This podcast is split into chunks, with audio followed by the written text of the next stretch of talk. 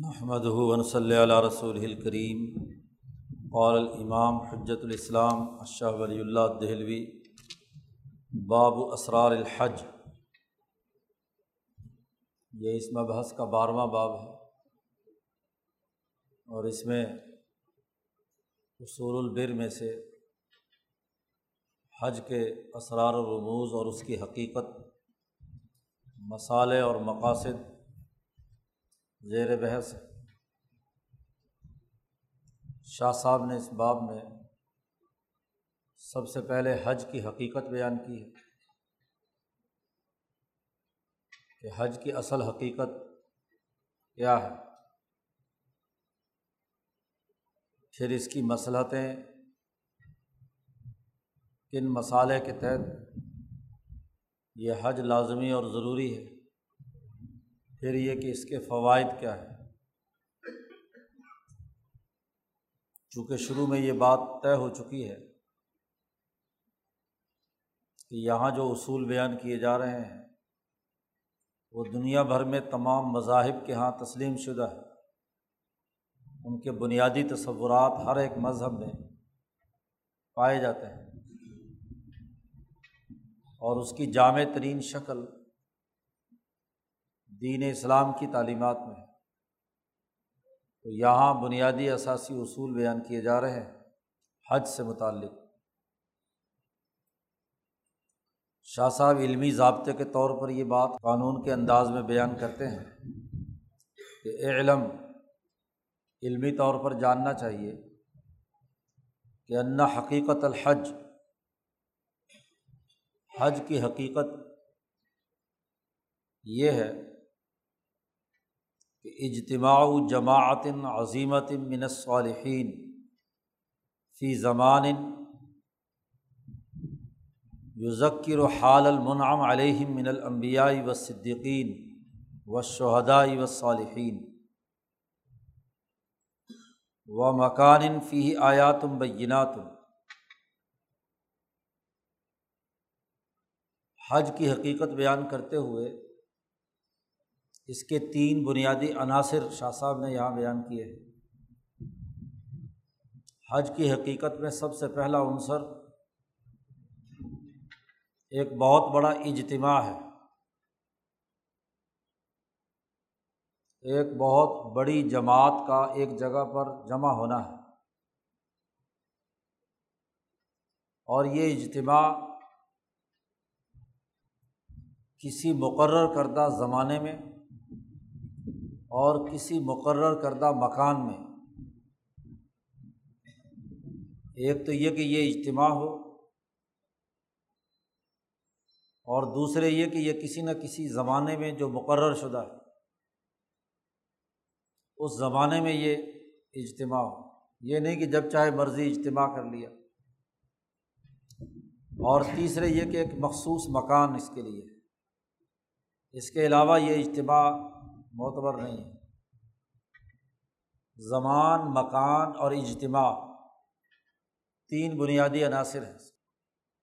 دنیا میں انسانیت کے لیے کردار ادا کرنے والے صالحین کی ایک عظیم جماعت کا اجتماع ایک ایسے زمانے میں، زمانے کی تخصیص کیوں کی گئی؟ یذکر حال المنعم علیہم من الانبیاء والصدیقین والشہداء والصالحین۔ دنیا میں جو اولو العزم لوگ گزرے ہیں، انعام یافتہ جماعت گزری ہے، بالخصوص انبیاء،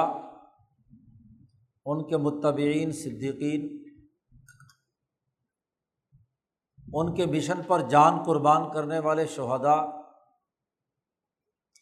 اور اس کا عملی طور پر نظام چلانے والے صالحین۔ انعام یافتہ جماعت کے 4 بنیادی اجزاء قرآن نے بیان کیے ہیں، اور ہر دنیا میں انسان دوست نظام قائم کرنے والے مذاہب میں یہ 4 سطح کی جماعتی نظم و نسق موجود ہوتا ہے، انبیاء، صدیقین، شہداء اور صالحین۔ ان انعام یافتہ لوگوں کی حالت اس زمانے میں یاد آ جائے،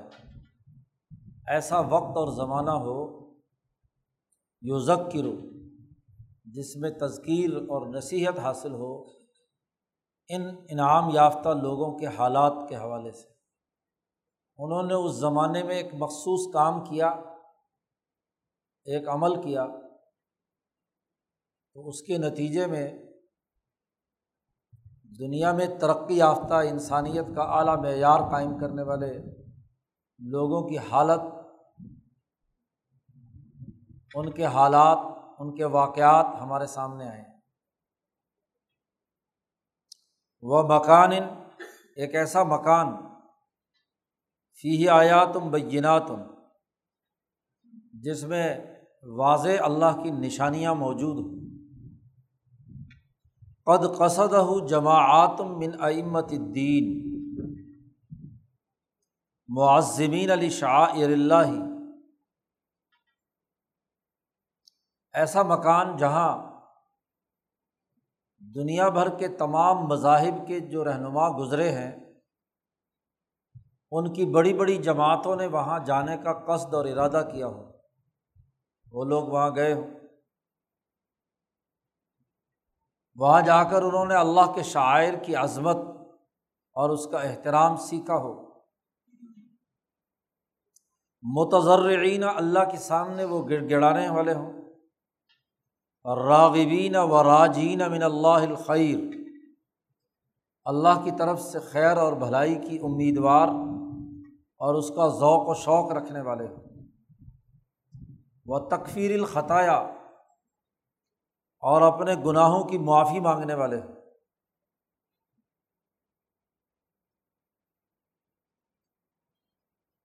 فإن الہمم اذا اجتمعت بہذہ الکیفیت لا يتخلف عنها نزول الرحمۃ والمغفرہ، جب انسانوں کی ایسی بلند ہمتیں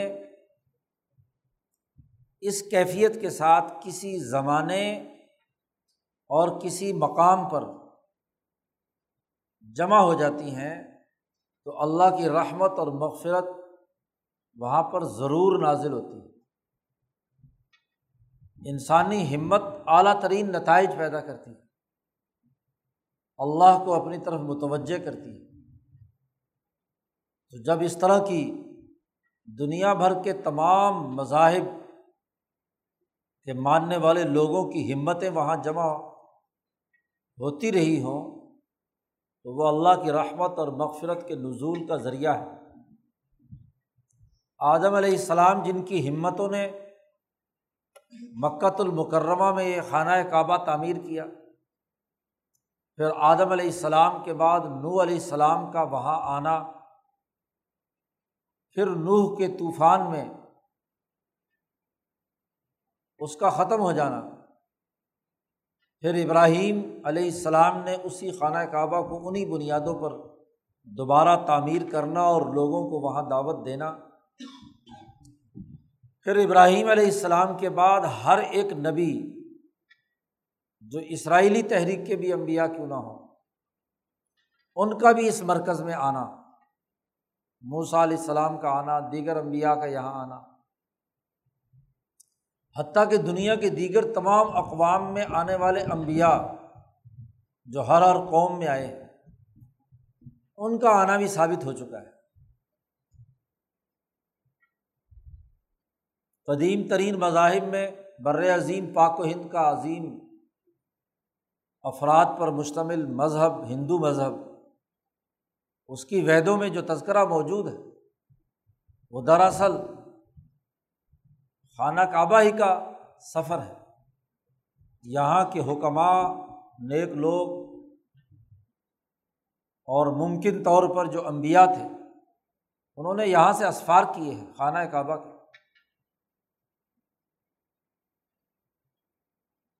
نبی اکرم صلی اللہ علیہ وسلم کی آمد کی خوشخبری ان کی کتابوں میں موجود ہے، اور خاص طور پر ہندوؤں کے ہاں نکاح کے لیے جو 7 پھیرے ہیں وہ دراصل اسی خانہ کعبہ کے طواف کے ساتھ چکر ہے۔ تو دنیا کے تمام مذاہب کے جو ائمہ دین رہے ہیں ان کے ماننے والی جتنی بھی جماعتیں رہی ہیں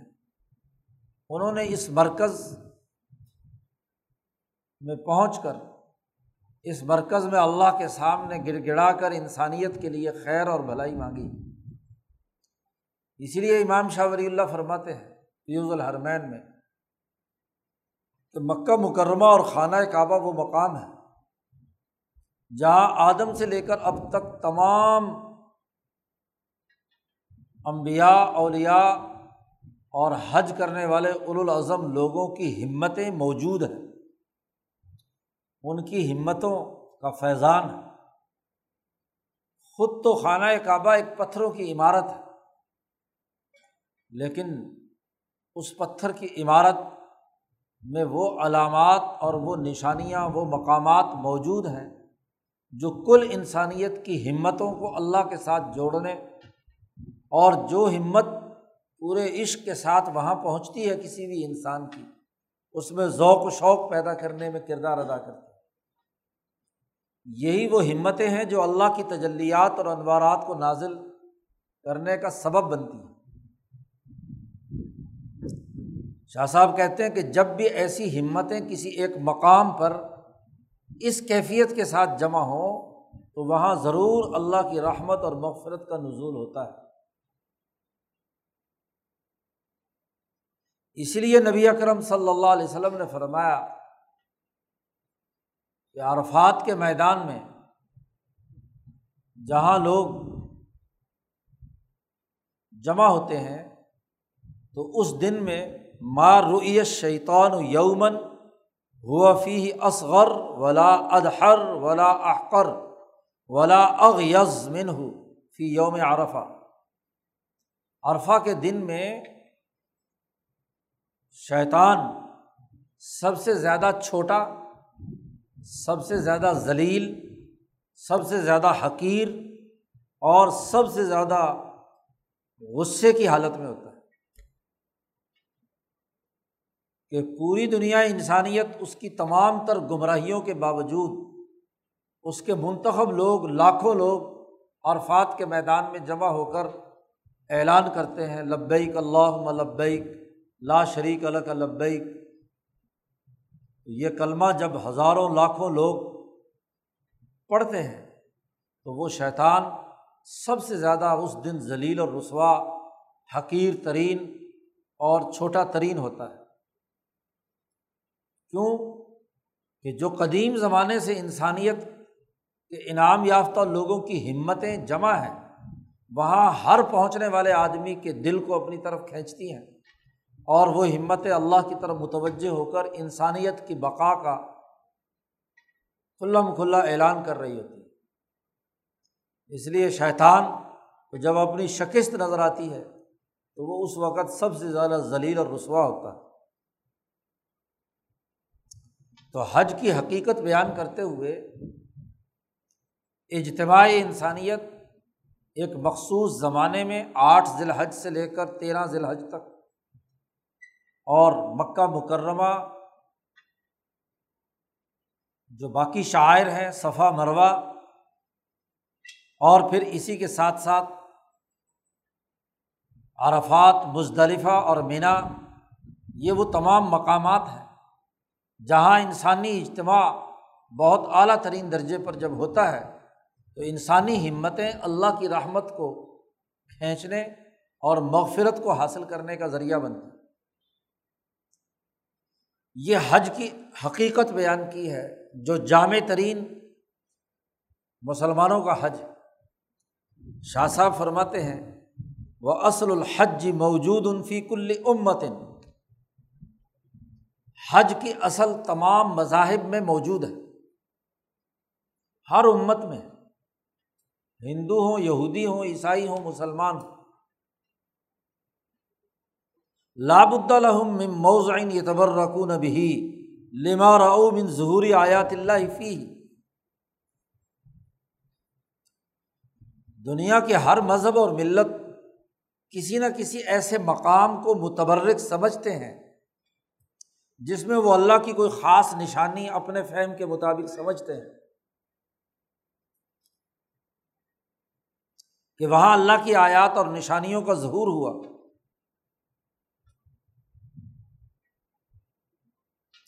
اس کی دنیا بھر میں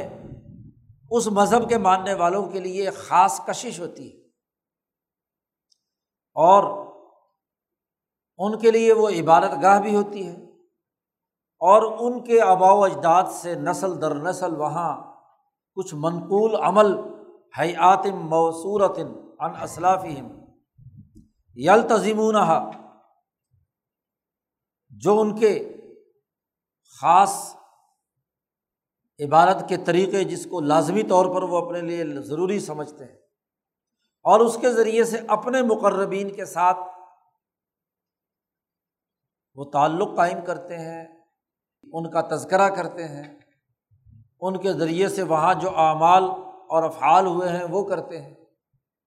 شاہ صاحب نے دوسری کتابوں میں اس بات کا تذکرہ کیا ہے کہ جیسا کہ مثلاً ہر دوار مسلمانوں کے بجائے ہندوؤں کے ہاں ایک متبرک مقام سمجھا جاتا ہے، اس خطے کے جو لوگ جو ہندو مذہب یا وید پر ماننے والے، ایمان لانے والے تھے، اور ممکن ہے کہ وہ حضور سے پہلے آئے تو ان میں سے کچھ انبیاء بھی ہوں، تو ان کے حالات و واقعات کے ضمن میں انہوں نے کسی چیز کو فائدہ مند وہاں دیکھا اور اس کی طرف جوق در جوق لوگ جمع ہوتے ہیں مخصوص ایام میں، اور وہاں کچھ مخصوص اعمال، گنگا میں نہاتے ہیں وغیرہ وغیرہ، پانی متبرک لے کر جاتے ہیں۔ تو ایسے ہی دنیا بھر میں ہر مذہب، یہودی اگر بیت المقدس جاتے ہیں، عیسائی بھی بیت المقدس کو اپنا مرکز انہوں نے بنایا ہوا تھا، تو دنیا کی ہر ملت اور مذہب کے ہاں حج کی یہ اصل موجود رہی کہ کسی خاص زمانے میں کسی خاص مقام پر کچھ خاص اعمال کرنے کے لیے لوگوں کا اجتماع ہو۔ یہ دنیا کے ہر مذاہب میں رہی۔ اب یہاں سوال یہ پیدا ہوتا تھا کہ اگر ہر مذہب کے لوگ، ہر خطے اور علاقے کا اپنا ایک متبرک مرکز ہے، تو مسلمانوں نے مکہ کو مخصوص کیوں کیا؟ وہ جس جس علاقے میں رہتے ہیں تو اس علاقے کے متبرک مرکز کا حج کیا کریں۔ تو شاہ صاحب نے اس کا جواب دیا، وَأَحَقُّ مَا يُحَجُّ إِلَيْهِ بَيْتُ اللَّهِ فِيهِ آيَاتٌ بَيِّنَاتٌ، جس مقام کا حج کیا جائے اس میں سب سے زیادہ حقدار وہ مقام اللہ کا گھر ہے جس میں بڑی ہی واضح اور دو ٹوک نشانیاں ہیں، جس کو خود ابراہیم علیہ السلام نے تعمیر کیا۔ المشہود لہ بالخیر علی السنۃ اکثر الامم بامر اللہ ووحیہ، اللہ کے حکم اور وحی سے دنیا کی اکثر قوموں کا مرکز خیر کی بھلائی کے حوالے سے مشہور رہا ہے، جیسا کہ ابھی ذکر کیا گیا کہ حضرت آدم سے لے کر حضور اقدس صلی اللہ علیہ وسلم تک انبیاء کی اکثریت نے مکہ مکرمہ حاضری دی ہے، حتیٰ کہ ہندوؤں کی ویدوں میں بھی یہاں سے لوگوں کا وہاں سفر کر کے جانا، وہاں وہ تمام اعمال کرنا جو حج سے متعلق ہے، یہ ثابت شدہ ہو چکا ہے۔ توحید، رسالت اور خانہ کعبہ اور پھر کالکی اوتار کی بعثت کی خوشخبری ان کی اصل کتابوں میں موجود ہے۔ بعد کی تحریفات اور تغیرات سے کچھ ہو گیا ہو تو وہ تو دنیا بھر کی باقی کتابوں میں بھی ہوا ہے، تو ویدوں کے اندر بھی ایسا ہی ہوا۔ تو مکہ مکرمہ وہ مرکز ہے، ایک تو امام انسانیت ابراہیم نے اس کی تعمیر کی ہے، دوسرا اس میں آیات بینات واضح نشانیاں ہیں کہ اگر پورے کرۂ ارض کا کوئی بھی مرکز اور محور پیمائش کیا جائے تو اس کا بالکل سینٹرل پلیس خانہ کعبہ ہے۔ وہاں وہ مقام ابراہیم پتھر ہے جس پر انسانیت متفق ہے، تو ایسے مقام کو ترجیح دی جائے گی جو کل انسانیت کا ایک متفقہ مرکز ہے۔ بعد ان کانت الارض قفرا وعرا، جبکہ وہ زمین بالکل چٹیل میدان، کوئی وہاں سبزہ نہیں، کوئی باغات نہیں، کوئی اور ایسی چیز نہیں، لیکن اللہ کی تجلیات، اللہ کے انوارات وہاں دنیا بھر کے انسانوں کے آنے والوں کی ہمتوں پر اثر انداز ہوتے ہیں۔ تو اس لیے اس مرکز کو اپنایا جائے۔ لوگ ایسے مرکز کا انتخاب کرتے ہیں جو سرسبز و شاداب ہو، جہاں پانی کے جھرنے بہہ رہے ہوں، جہاں جسمانی بہیمیت انسانی کے نفع کی بہت ساری چیزیں ہوں، لیکن جب انسانیت کو جمع کرنا ہے انسانی اصولوں پر تو وہ مقام کہ جہاں دنیا کی یہ ظاہری آسائشیں نہ بھی ہوں لیکن اس کی ملکیت کی ہمت اور طاقت اور قوت مضبوط ہو رہی ہو، اور ادھر لوگ جوق در جوق ایسے بے آب و گیا وادی غیر ذی زرع میں لوگ جائیں، تو اس کا مطلب یہ کہ وہاں کشش ہے، وہاں مقناطیسی وہ جذب ہے جس کے ذریعے سے انسانی روحیں وہاں کھنچتی ہیں اور اس کا طواف کرتی ہیں۔ پھر دوسری وجہ مکہ کو اختیار کرنے کی یہ بھی ہے کہ دنیا میں جتنے بھی باقی مراکز ہیں، خواہ وہ کسی بھی مذہب کا ہو، بیت المقدس ہی کیوں نہ ہو، وہاں اللہ کے ساتھ تعلق اور ان اعمال کے کرنے کے ساتھ ساتھ جو انبیاء نے بتلائے تھے اس میں شرک بھی داخل ہو گیا۔ یہودیوں نے عزیر کو اللہ کا بیٹا قرار دے کر وہاں شرکیہ اعمال شروع کر دیے بیت المقدس میں،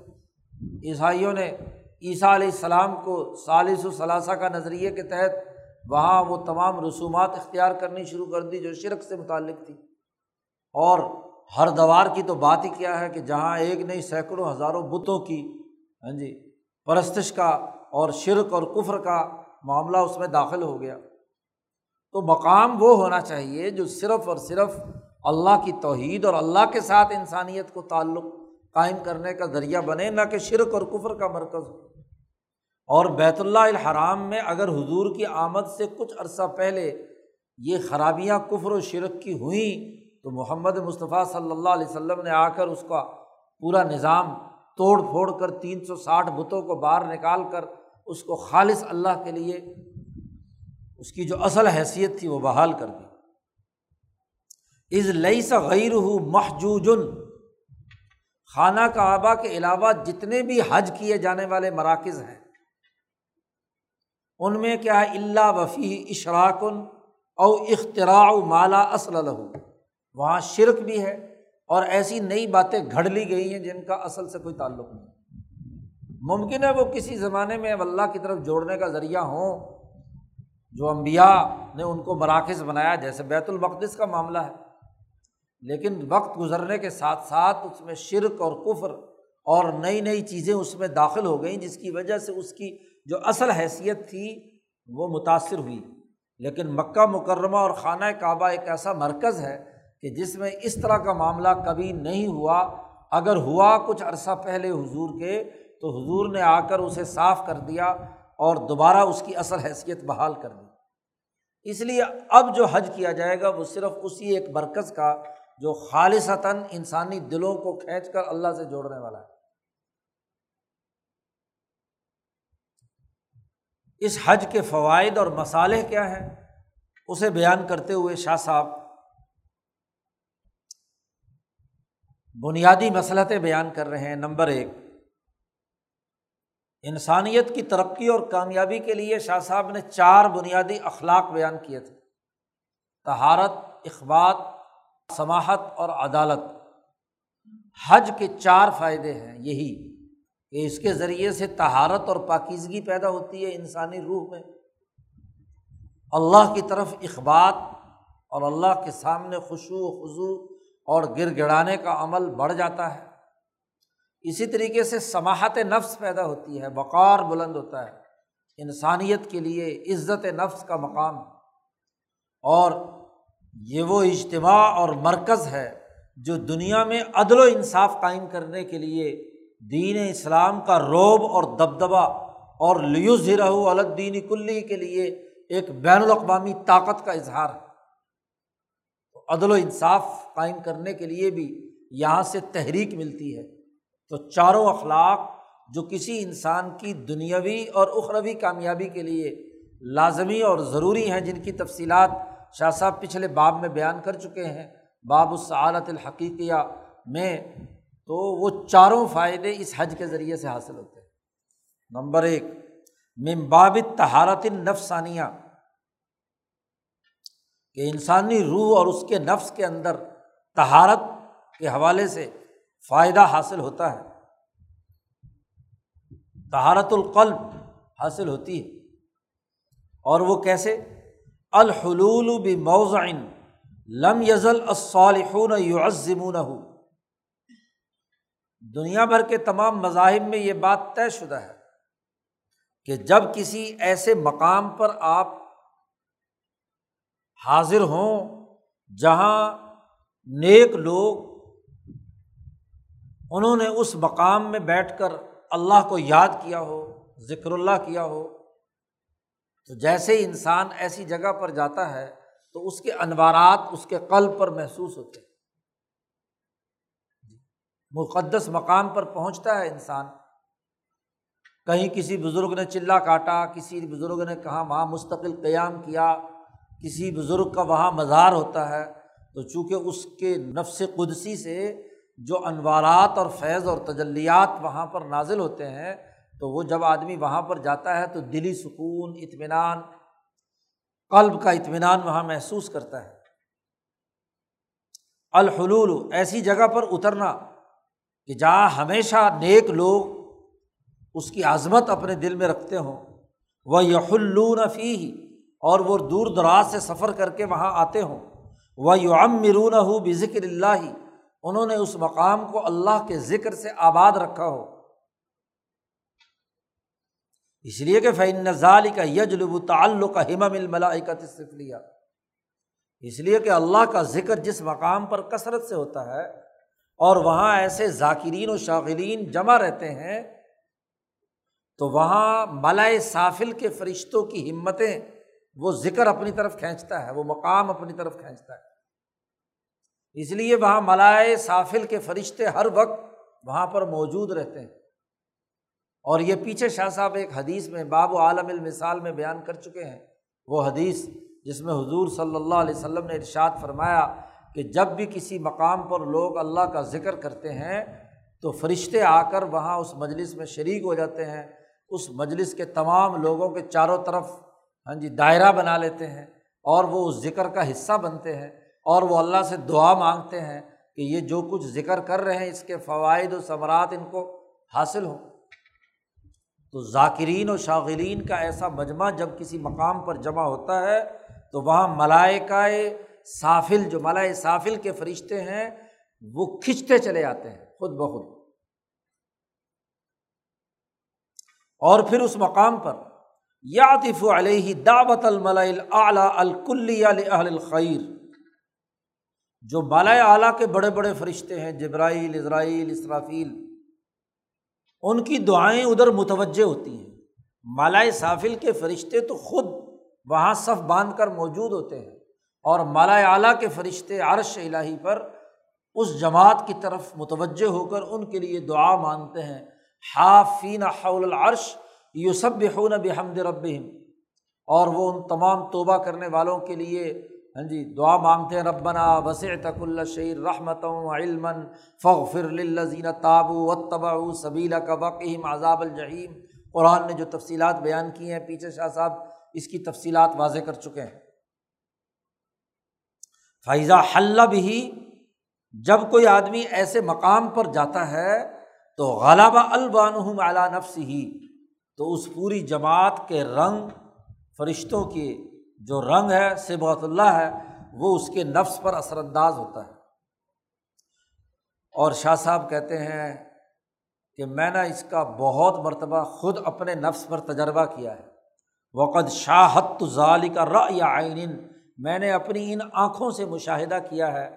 کہ ایسے مقام پر جہاں کثرت سے ذکر ہوتا رہا،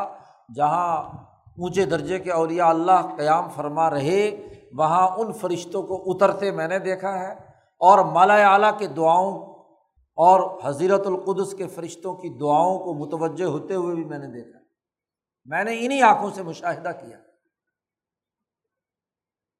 تو یہ تجربہ شدہ دنیا میں بات۔ امام شاہ ولی اللہ کا طریقہ یہ ہے کہ جب تک کسی اصول کو اپنے اوپر بطور تجربے اور مشاہدے کے دیکھ نہ لیں اسے تحریر نہیں کرتے۔ تو یہ جو پہلا فائدہ ہے طہارت نفسانی کا کہ انسانی قلب میں پاکیزگی پیدا ہوتی ہے، اس کے اندر صفائی ستھرائی آتی ہے، طہارت پیدا ہوتی ہے، طہارت القلب پیدا ہوتی ہے، تو یہ اس کا سبب یہ ہوتا ہے۔ تو جب دنیا کے چھوٹے چھوٹے بزرگوں کے مراکز کے اندر یہ کیفیت ہے تو بیت اللہ الحرام جہاں اللہ کا جلال، اس کی عظمت، اس کی ہیبت، اس کا ذکر آدم سے لے کر اب تک ہو رہا ہے، کوئی لمحہ ایسا نہیں گزرتا جب طواف نہ ہو رہا ہو اور لبیک اللہم لبیک کی آوازیں بلند نہ ہو رہی ہوں۔ تو ایسے مقام پر تو ہر وقت فرشتے اس پورے مقام کا احاطہ کیے ہوئے ہوتے ہیں، ہر وقت مالا اعلیٰ کی دعائیں ادھر متوجہ ہوتی ہیں۔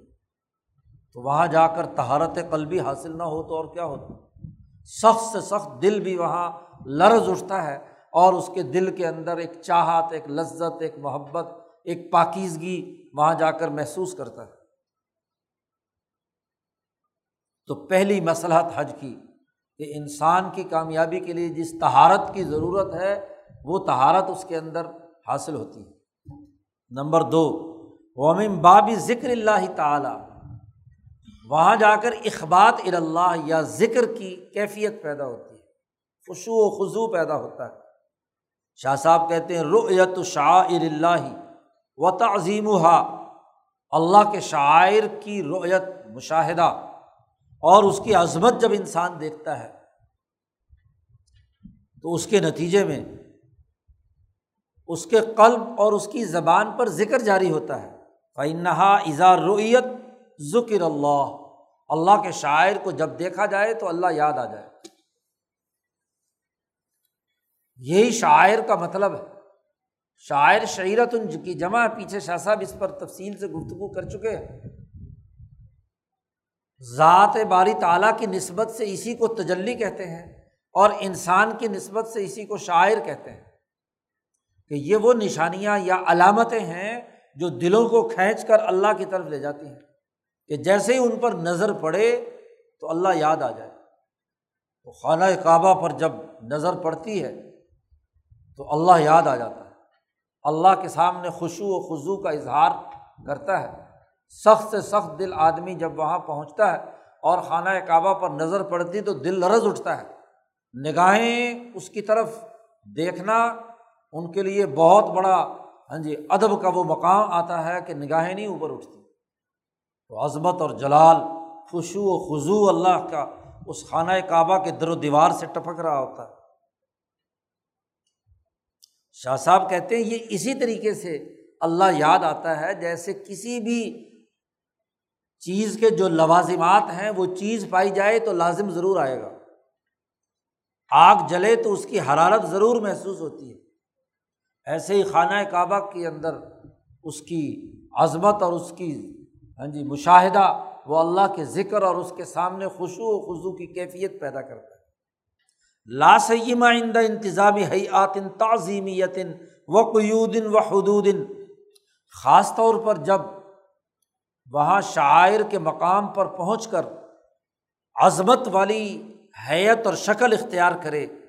اور اس کی بھی قیود و حدود کی پابندی کرے، اپنا سرے والا لباس اتار دے، دو چادروں میں لپٹا ہوا ہو، بال بکھرے ہوئے ہوں، پاؤں کے اندر چپل ہو، برے حال اللہ کے سامنے گڑ گڑا کر وہ دعا مانگ رہا ہو اور دیوانہ وار اس کے در و دیوار کے چاروں طرف طواف کر رہا ہو عشق کی حالت میں، تو ضرور تنبہ النفس تنبیہا عظیما، تو انسانی روح اور نفس کو بہت زیادہ تنبہ ہوتا ہے اور اس میں وہ خشوع و خضوع کی کیفیت پیدا ہوتی ہے۔ اخبات الی اللہ کا جذبہ اعلیٰ ترین درجے پر پیدا ہوتا ہے، اس لیے کہ حج ایک عاشقانہ عبادت ہے، اس میں عشق کا معاملہ ہے اور جتنا عشق اس کے اندر بلند ہوتا ہے اتنے ہی نتائج بہتر ظاہر ہوتے ہیں۔ تیسرا سماحت، وقار۔ شاہ صاحب کہتے ہیں وَرُبَمَا يَشْتَاقُ الْإِنسَانُ إِلَىٰ رَبِّهِ أَشَدَّ شَوْقٍ، بسا اوقات انسان کے اندر شوق پیدا ہوتا ہے کہ وہ اپنے رب کے ساتھ زیادہ قریب کا تعلق قائم کرے، تو فَيَحْتَاجُ إِلَىٰ شَيْءٍ يَقْضِي بِهِ شَوْقَهُ، تو اسے ضرورت پیش آتی ہے کہ وہ ایسی چیز کو اختیار کرے جس سے اس کا شوق پورا ہو جائے۔ تو اس شوق کو، اس کے اس جذبے کو، اس کے ایک اعلیٰ ترین سماحت کی کیفیت کو سوائے حج کے اور کوئی چیز حل نہیں کر سکتی، کیونکہ دنیا میں رہتے ہوئے تو وہ اللہ کا براہ راست ادراک نہیں کر سکتا۔ لا تدرک الابصار وہو یدرک الابصار، تو دنیا میں اپنے شوق کے پورا کرنے کا ایک ہی ہے کہ اللہ کے گھر کا دیوانہ وار چکر کاٹے، طواف کرے، اور خاص حیات وضاقتہ کے ساتھ جو انبیاء نے کیا ہے یہ اس کے اندر کیفیت پیدا ہو، تو اس کے اندر سماحت پیدا ہوتی ہے، وقار، بلندی نفس پیدا ہوتا ہے۔ جتنا کسی اللہ جیسی ذات جو بلند اور اعلیٰ ہے اس کی طرف کھنچے گا، شوق ظاہر کرے گا، اتنا ہی وہ خود بھی بلند ہوگا۔ پھر حج کا یہ اجتماع دین کے غلبے اور عدل و انصاف کا مرکز بھی ہے۔ شاہ صاحب کہتے ہیں بالکل اسی طرح جیسے سمجھو کہ دنیا میں حکومتیں وہ کچھ مدت کے بعد ایک وسیع میدان میں عوام کو جمع کر کے حکومت اپنی طاقت اور قوت کا مظاہرہ کرتی ہے، فوجی پریڈ کرائی جاتی ہے، اپنے اسلحے کی نمائش کرتی ہے اور اپنی طاقت اور قوت کا اظہار کر کے اپنے دشمن ملکوں کو پیغام دیتی ہے کہ ہمارے پاس اتنی سیکورٹی فورسز ہیں، اتنی عسکری طاقت اور قوت ہے، اتنا بڑا اجتماع ہے۔ اس کے دو فائدے ہوتے ہیں، ایک تو یہ کہ اپنے ملک کے عوام میں حکومت کی اتھارٹی کا رعب اور شوق پیدا ہوتا ہے، ان کا فخر سے سینہ بلند ہو جاتا ہے، نئی آنے والی نسلوں اور نوجوانوں کے دلوں میں اپنے ملک کا وقار بلند ہوتا ہے، اور اس کا دوسرا فائدہ یہ ہوتا ہے کہ دشمن کے سامنے جب لاکھوں کا اجتماع ٹھاٹھے مارتا ہوا سمندر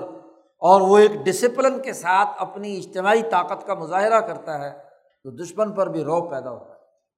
تو شاہ صاحب کہتے ہیں بالکل بعینہ ہی کما ان الدولۃ تحتاج الی عرضۃ بعد کل مدۃ، کچھ مدت کے بعد حکومت اور سلطنت اپنے تمام افسران اور اپنے تمام رہنماؤں اور لیڈروں کو ایک لائن میں کھڑا کر کے باقاعدہ ان کا اجتماع بلایا جاتا ہے کہ کون حکومتی طاقت اور قوت کے ساتھ کھڑا ہے اور کون ریاست اور حکومت کے مخالف، اس کا پتہ چل جائے، اور اپنے تمام لوگوں پر حکومتی اتھارٹی مسلط کرنے اور حکومتی اتھارٹی کو منوانے کا عمل ہو جائے۔ لِيَتَمَيَّزَ النَّاصِحُ مِنَ الْغَاشِ، تاکہ فرق و امتیاز کیا جا سکے کہ کون اس حکومت کے لیے خیر خواہ ہے اور کون بددیانتی کرنے والا ہے۔ وَالْمُنْقَادُ مِنَ الْمُتَمَرِّد، کون فرما بردار ہے اور کون خلاف ورزی کر رہا ہے۔ وَلِيَرْتَفِعَ الصَّيْتُ، اور اس کے ذریعے سے مورال بلند کیا جائے، سیت شہرت۔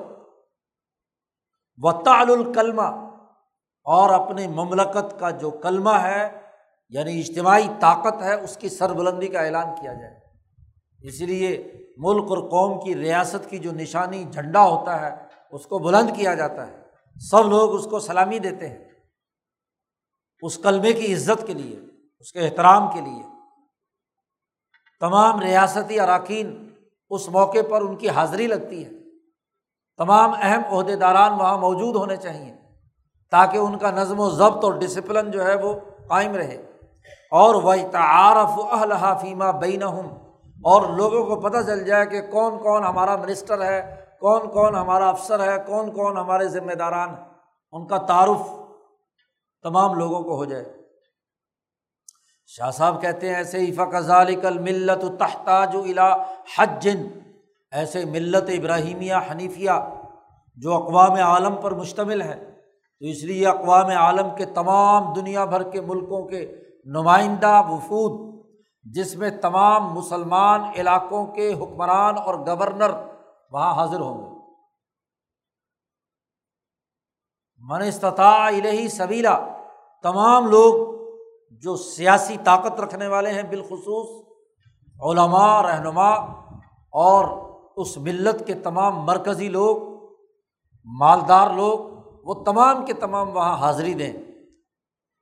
اس لیے حج کے اجتماع میں عمر فاروق کے زمانے میں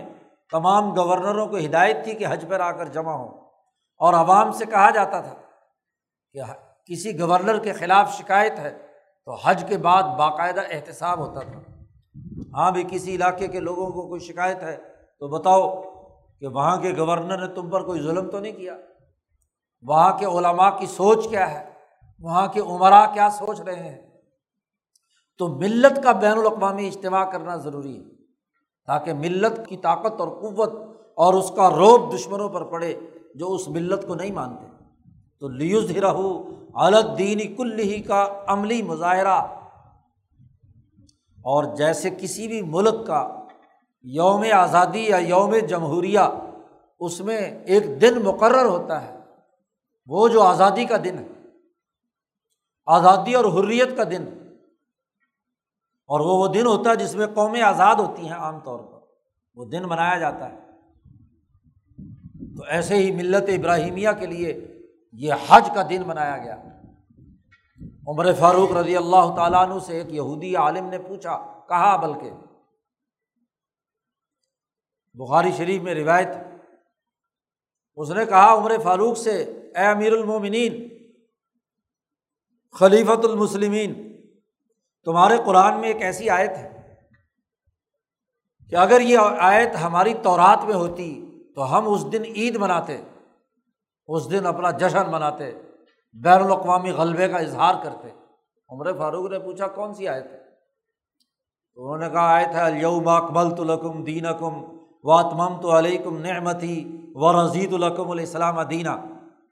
کہ آج دین مکمل ہو گیا, اس کی حکمرانی مکمل ہوگی. اتممت علیکم نعمتی,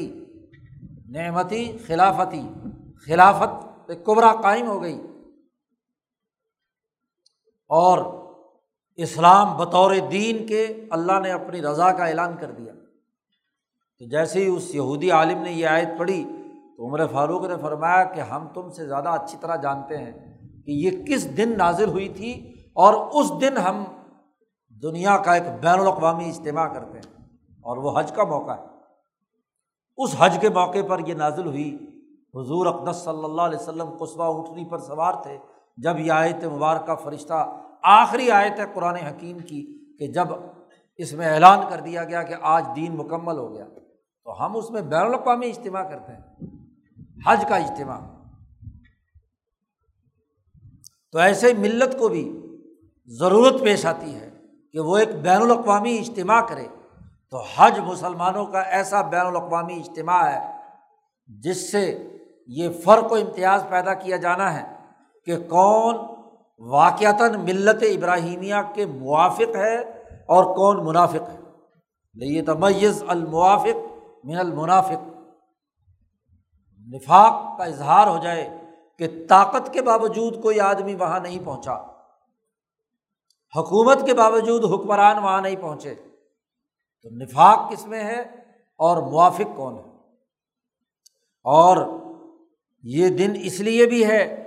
کہ وَلْيَظْهَرْ دُخُولُ النَّاسِ فِي الدِّينِ أَفْوَاجًا, کہ لوگ اللہ کے دین میں فوج در فوج داخل ہوں. جب اتنا لاکھوں کا اجتماع اور دنیا بھر میں لوگوں کو اطلاع ملے کہ انسانیت کا اتنا بڑا اجتماع ہوا, تو لوگ دنیا میں اس کے غلبے کو قبول کر کے فوج در فوج دین میں داخل ہوں. اور پھر اس کا تیسرا فائدہ یہ ہے کہ وَلْيَرَا بَعْضُهُمْ بَعْضًا فَيَسْتَفِيدَ كُلُّ وَاحِدٍ مَا لَيْسَ عِنْدَهُ. جب بین الاقوامی اجتماع ہوگا تو کوئی افریقہ سے آ رہا ہے, کوئی یورپ سے آ رہا ہے, کوئی ایشیا سے آ رہا ہے, کوئی آسٹریلیا سے آ رہا ہے, دنیا بھر سے انسان جمع ہو رہے ہیں, اور ہر علاقے کے اندر کوئی نہ کوئی انسانی فائدے کا کوئی ارتفاق موجود ہے. تو ان کے ارتفاقات کا ایک دوسرے سے شیئرنگ ہوگی. اجتماع میں جب انسان ایک دوسرے سے ملتا ہے تو وہ ان کے رہن سہن, ان کے طور طریقے, ان کے عادات و اطوار, جو مفید ہوتی ہیں وہ بھی سیکھتا ہے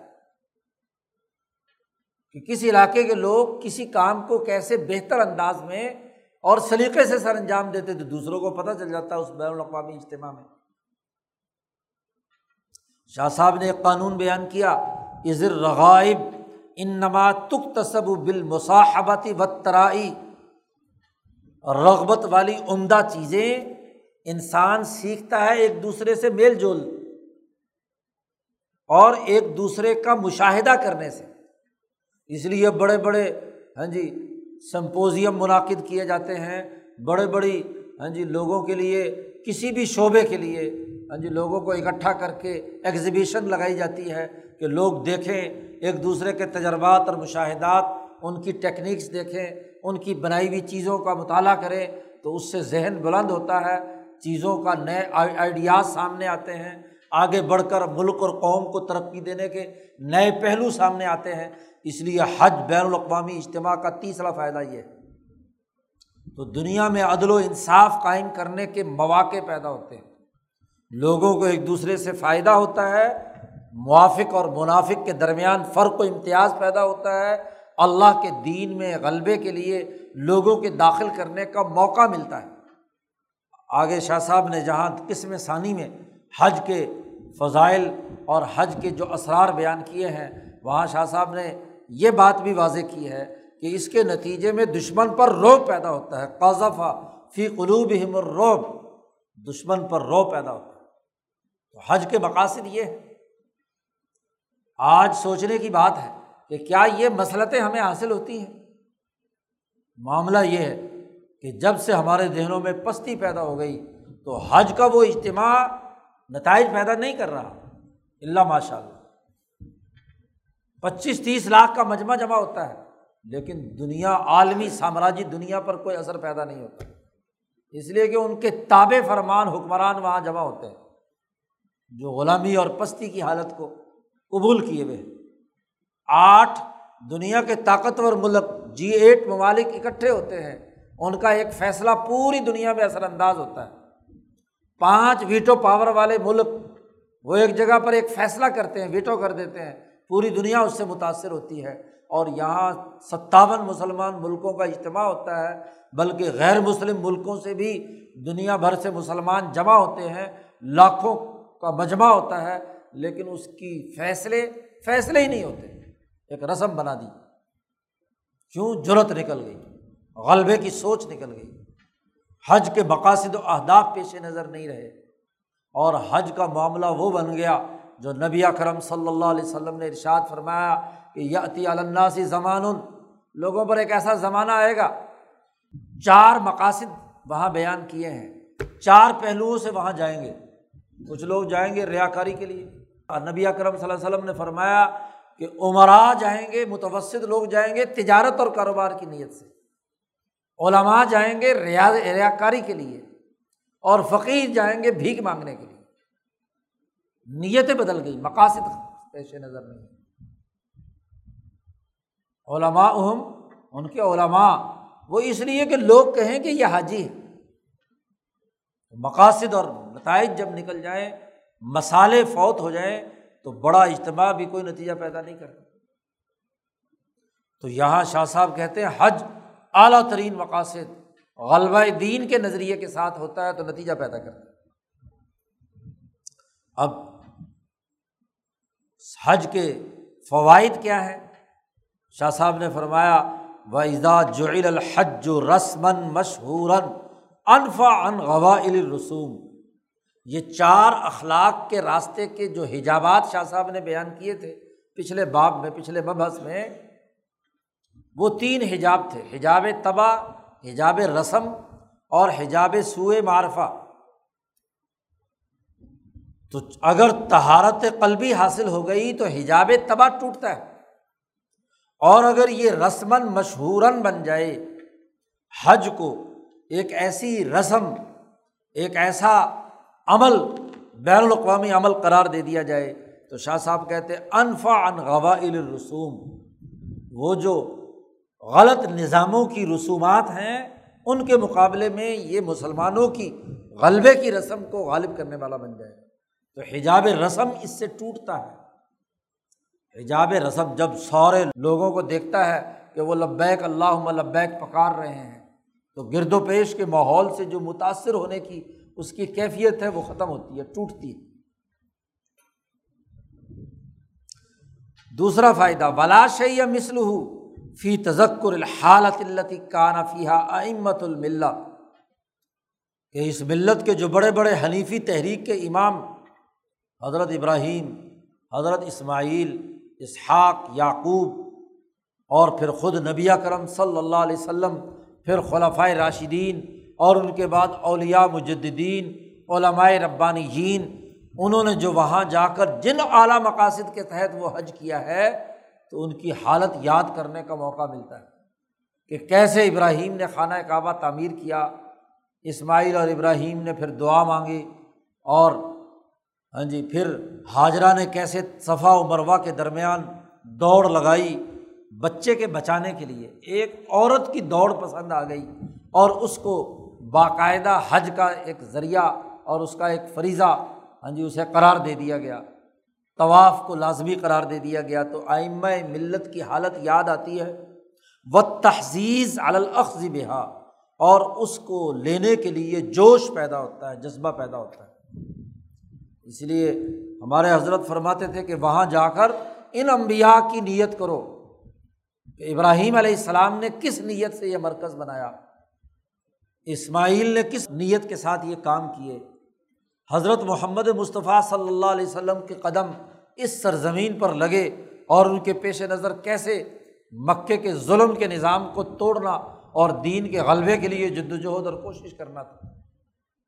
ابو بکر صدیق، عمر فاروق، عثمان غنی، علی المرتضیٰ، بڑے بڑے اولیاء اللہ جس عزم و ارادے کے ساتھ اس مرکز میں ان کی ہمتوں نے کردار ادا کیا، اے اللہ ہماری ہمت بھی ان کی ہمت، ان کی اتباع میں اتنی ہی بلند، اتنا ہی اونچا فکر، اتنا ہی اونچا نظریہ، اتنا ہی اعلیٰ عمل اور کردار ہمارے اندر پیدا فرما۔ تو اس نیت سے جب حج کیا جاتا ہے، طواف کیا جاتا ہے، سعی کی جاتی ہے، شعائر کا طواف صفا اور مروہ اور اسی طریقے سے منا اور مزدلفہ اور عرفات میں جانا ہوتا ہے، تو وہ تمام کیفیات جو اس اعلیٰ ترین جماعت میں ہیں وہ ان کے دلوں میں منتقل ہوتی ہیں۔ شاہ صاحب کہتے ہیں وَلَمَّا كَانَ الْحَجُّ سَفْرًا شَاسِعًا وَعَمْلًا شَاقًا، جب حج ایک بڑا لمبا سفر اور بڑا مشقت والا عمل ہے، انسانی نفس کو مشقت میں ڈالے بغیر مکمل نہیں ہوتا، تو اس کے نتیجے میں انسان پوری جد و جہد خالص اللہ کے لیے یہ مشقت برداشت کرتا ہے تو اس کے گناہ جھڑتے ہیں، اور اس سے پہلے جتنے بھی اس نے برے اعمال کیے ہوئے ہوتے ہیں وہ سب ہادمن ٹوٹ جاتے ہیں۔ جیسے ایمان انسان قبول کرتا ہے تو ایمان سے پہلے کفر کی حالت میں جتنے کام کیے ہوئے ہوتے ہیں سب مٹ جاتے ہیں، اور جو حج مبرور کر لیتا ہے تو وہ بھی اس حج سے پہلے کے جتنے بھی تمام کام ہیں وہ بھی اس کے مٹ جاتے ہیں، برے کام ختم ہو جاتے ہیں۔ لیکن وہ تبھی ہے کہ جب وہ اس مجاہدے اور ذوق و شوق کے ساتھ اس طریقے سے سفر کرے کہ اس کے نظریہ درست ہو جائے، اس کے اندر اعلیٰ اخلاق پیدا کرنے کی سوچ پیدا ہو جائے تو تب تو یہ معاملہ ہوتا ہے۔ لیکن اگر رسم ہو، حج بھی کر رہے ہیں، طواف بھی کر رہے ہیں، تصویریں بھی بنا رہے ہیں، ویڈیو بھی چلا رہے ہیں، کھیل تماشا بھی ہو رہا ہے، غفلت کے ساتھ وہاں بے ادبی کے ساتھ انسان گھومتا پھرتا رہے صرف سیر سپاٹے کی نیت سے، تو پھر تو یہ نتائج ظاہر نہیں ہوتے۔ تو فوائد تبھی ہیں جب وہ اعلیٰ مقاصد و اہداف کے لیے اور ان تمام مصالح کو سامنے رکھ کر کیا جائے جن کا تذکرہ شاہ صاحب کر رہے ہیں۔ تو اس مقاصد کے لیے یہ حج ایک نتیجہ پیدا کرتا ہے۔ مزید شاہ صاحب نے نیکی کی اقسام بیان کی ہیں۔ اگلا باب شروع ہوتا ہے باب اسرار انواع من البر۔ یہ تو وہ متعین عبادات تھی، نماز، روزہ، حج، زکوٰۃ، ان کے اسرار الگ الگ شاہ صاحب نے بابوں میں بیان کیے ہیں، اور آخر میں ایک باب لائے ہیں 13واں باب، بر کی تمام اقسام جو اس کے علاوہ ہیں ان کو شاہ صاحب نے یہاں پر اس باب میں بیان کیا ہے اکٹھے۔ شاہ صاحب کہتے ہیں انواع البر میں سے ان نماز روزہ حج فرائض کے بعد جو نمبر ایک سب سے پہلا جو بر میں سب سے اونچے درجے کا ہے وہ کیا ہے؟ شاہ صاحب کہتے ہیں منہا الذکر، اللہ کا ذکر، اس لیے کہ اللہ کا ذکر اگر کیا جائے ایسا ذکر کہ لا حجاب بینہ و بین اللہ تعالی، کہ اللہ اور اس کے درمیان کوئی پردہ حائل نہ ہو۔ جب آدمی صدق دل کے ساتھ پورے توجہ اور ذوق و شوق کے ساتھ انسان ذکر کرتا ہے تو اس ذکر جو اللہ اور اس بندے کے درمیان کوئی حجاب باقی نہیں رہتا، تو شاہ صاحب کہتے ہیں ایسا ذکر لا شیء مثلہ فی علاج سوء المعرفہ، سوء معرفت کے علاج میں اس جیسی کوئی اور چیز نہیں ہے۔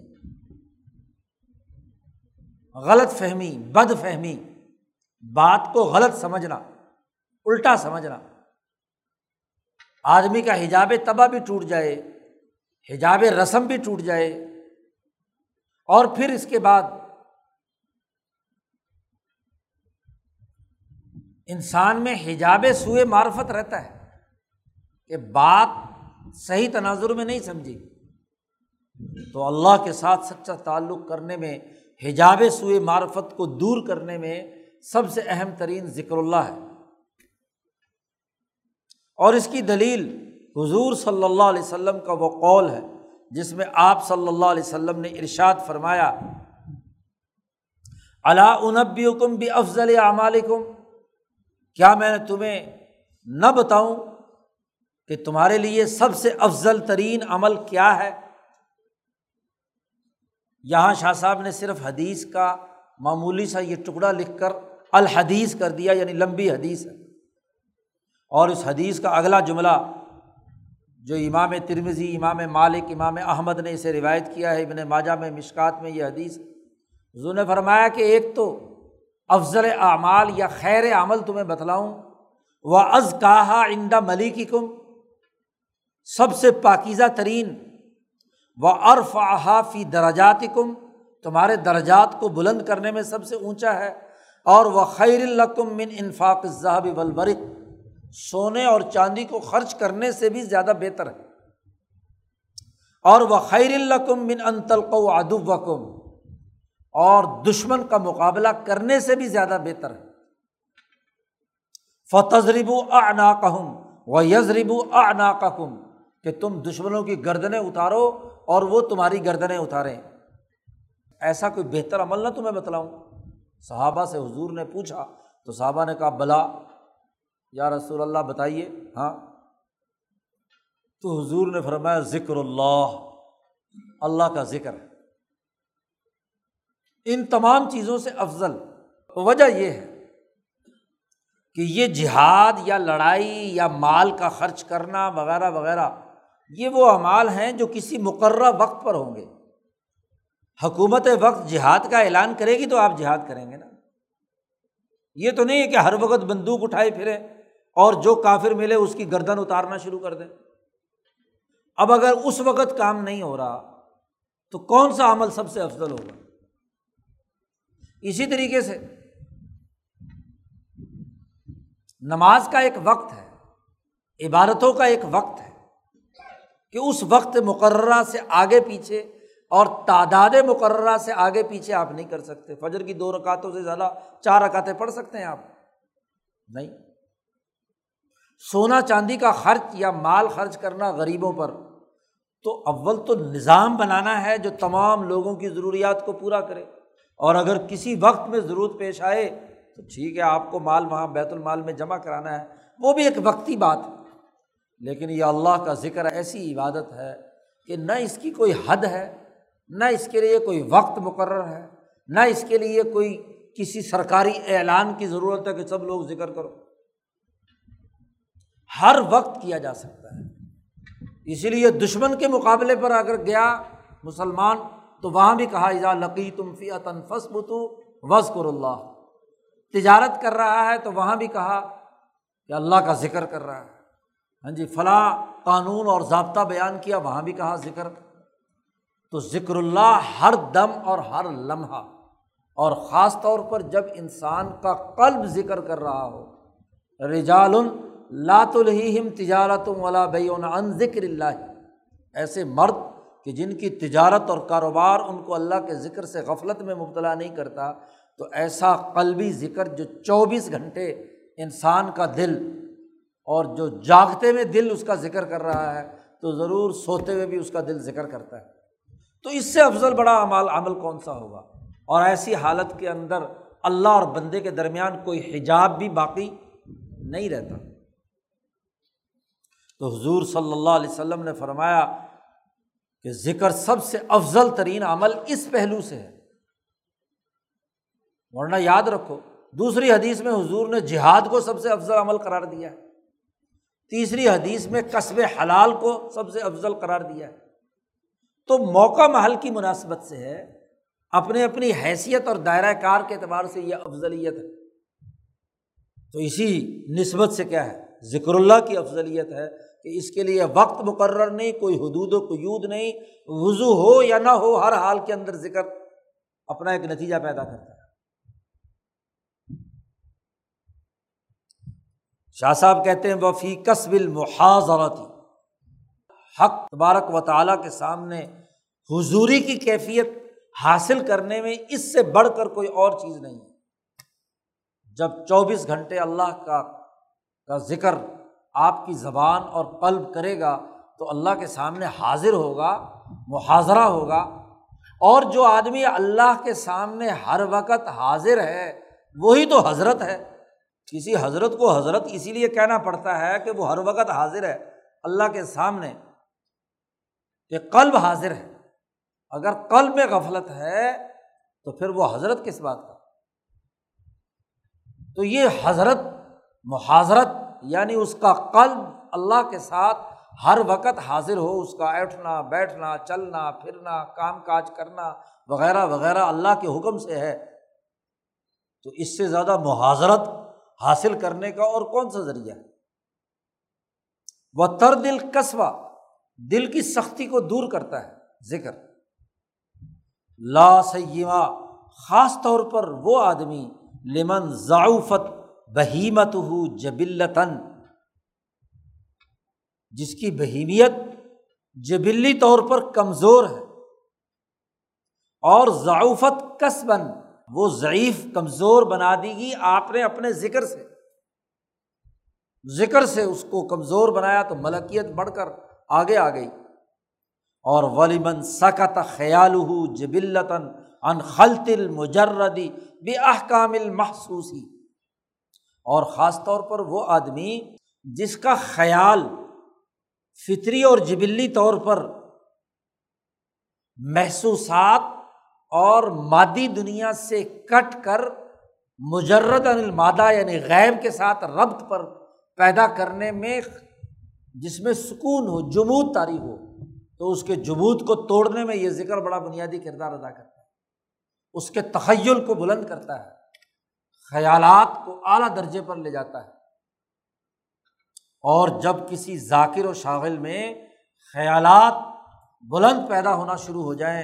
تو انہی کے بارے میں صوفیہ نے کہا، جو مولانا سندھی نے شاہ ولی اللہ کی سیاسی تحریک میں نقل کیا ہے، کہ تل کا خیالات تربا بہا اطفال الطریقہ،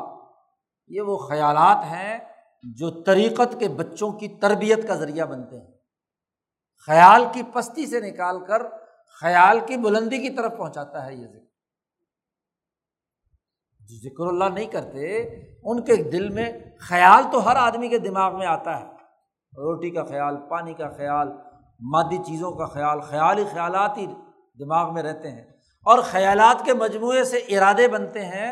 اور ارادے کے مجموعے سے عزم بنتا ہے، اسی عزم کی بنیاد پر اعمال وجود میں آتے ہیں۔ تو خیالات جس کے مادی دنیا میں منحبک ہیں اور اسے مجرد عن المادہ یعنی غیب کی طرف خیال کو پیدا کرنے میں مشکل پیش آ رہی ہے، تو ذکر ایسے خیال کے جمود کو توڑتا ہے اور خیال کی سربلندی اور عظمت اس کے اندر پیدا کرتا ہے۔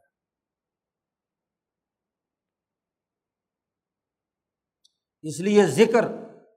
اصول البر میں ایک بنیادی اصول ہے، اسی لیے تمام اولیاء اللہ اور علماء ربانیین حضور سے لے کر اب تک ذکر کو انسانی حجاب کے دور کرنے اور اللہ کے ساتھ تعلق قائم کرنے کے لیے ہاں جی بروئے کار لاتے رہے ہیں۔ دوسرا بر میں سے ایک دعا بھی ہے، الدعاء۔ شاہ صاحب کہتے ہیں کہ یہ دعا جو ہے فَإِنَّهُ يَفْتَحُ بَابًا عَظِيمًا مِنَ الْمُحَاضَرَةِ، اللہ کے حضور تک پہنچنے کے لیے یہ دعا ایک بہت بڑا دروازہ کھول دیتی ہے۔ اسی لیے کہا گیا کہ الدعاء مخ العبادہ، دعا جو ہے وہ عبادت کا مغز۔ یہ دعا انسان میں اللہ رب العالمین کی احتیاج، کہ اللہ کی طرف انسان محتاج ہو کر مانگ رہا ہے، اور مکمل فرما برداری پیدا کرتی ہے فی جمیع الحالات، تمام حالات میں بین عینیہ، اس کی آنکھوں کے سامنے یہ دعا اللہ کی طرف اپنی محتاجگی کا اظہار کرتی ہے، جیسا کہ قرآن پاک میں بھی کہا گیا یا ایھا الناس انتم الفقراء الی اللہ، اے لوگو تم سب اللہ کے محتاج اور فقیر ہو۔ تو احتیاج کی کیفیت یہ ظاہر کرتی ہے،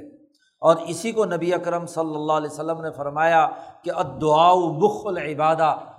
دعا عبادت کا مغز ہے، اس کا خلاصہ اور جوہر ہے۔ اس سے یہ بات واضح ہو گئی کہ پہلے ممکن حد تک جتنے کام ہو سکتے ہیں آپ کی طاقت اور توانائی سے وہ آپ کریں گے، پھر دعا ہوگی تو وہ دعا کہلاتی ہے۔ اگر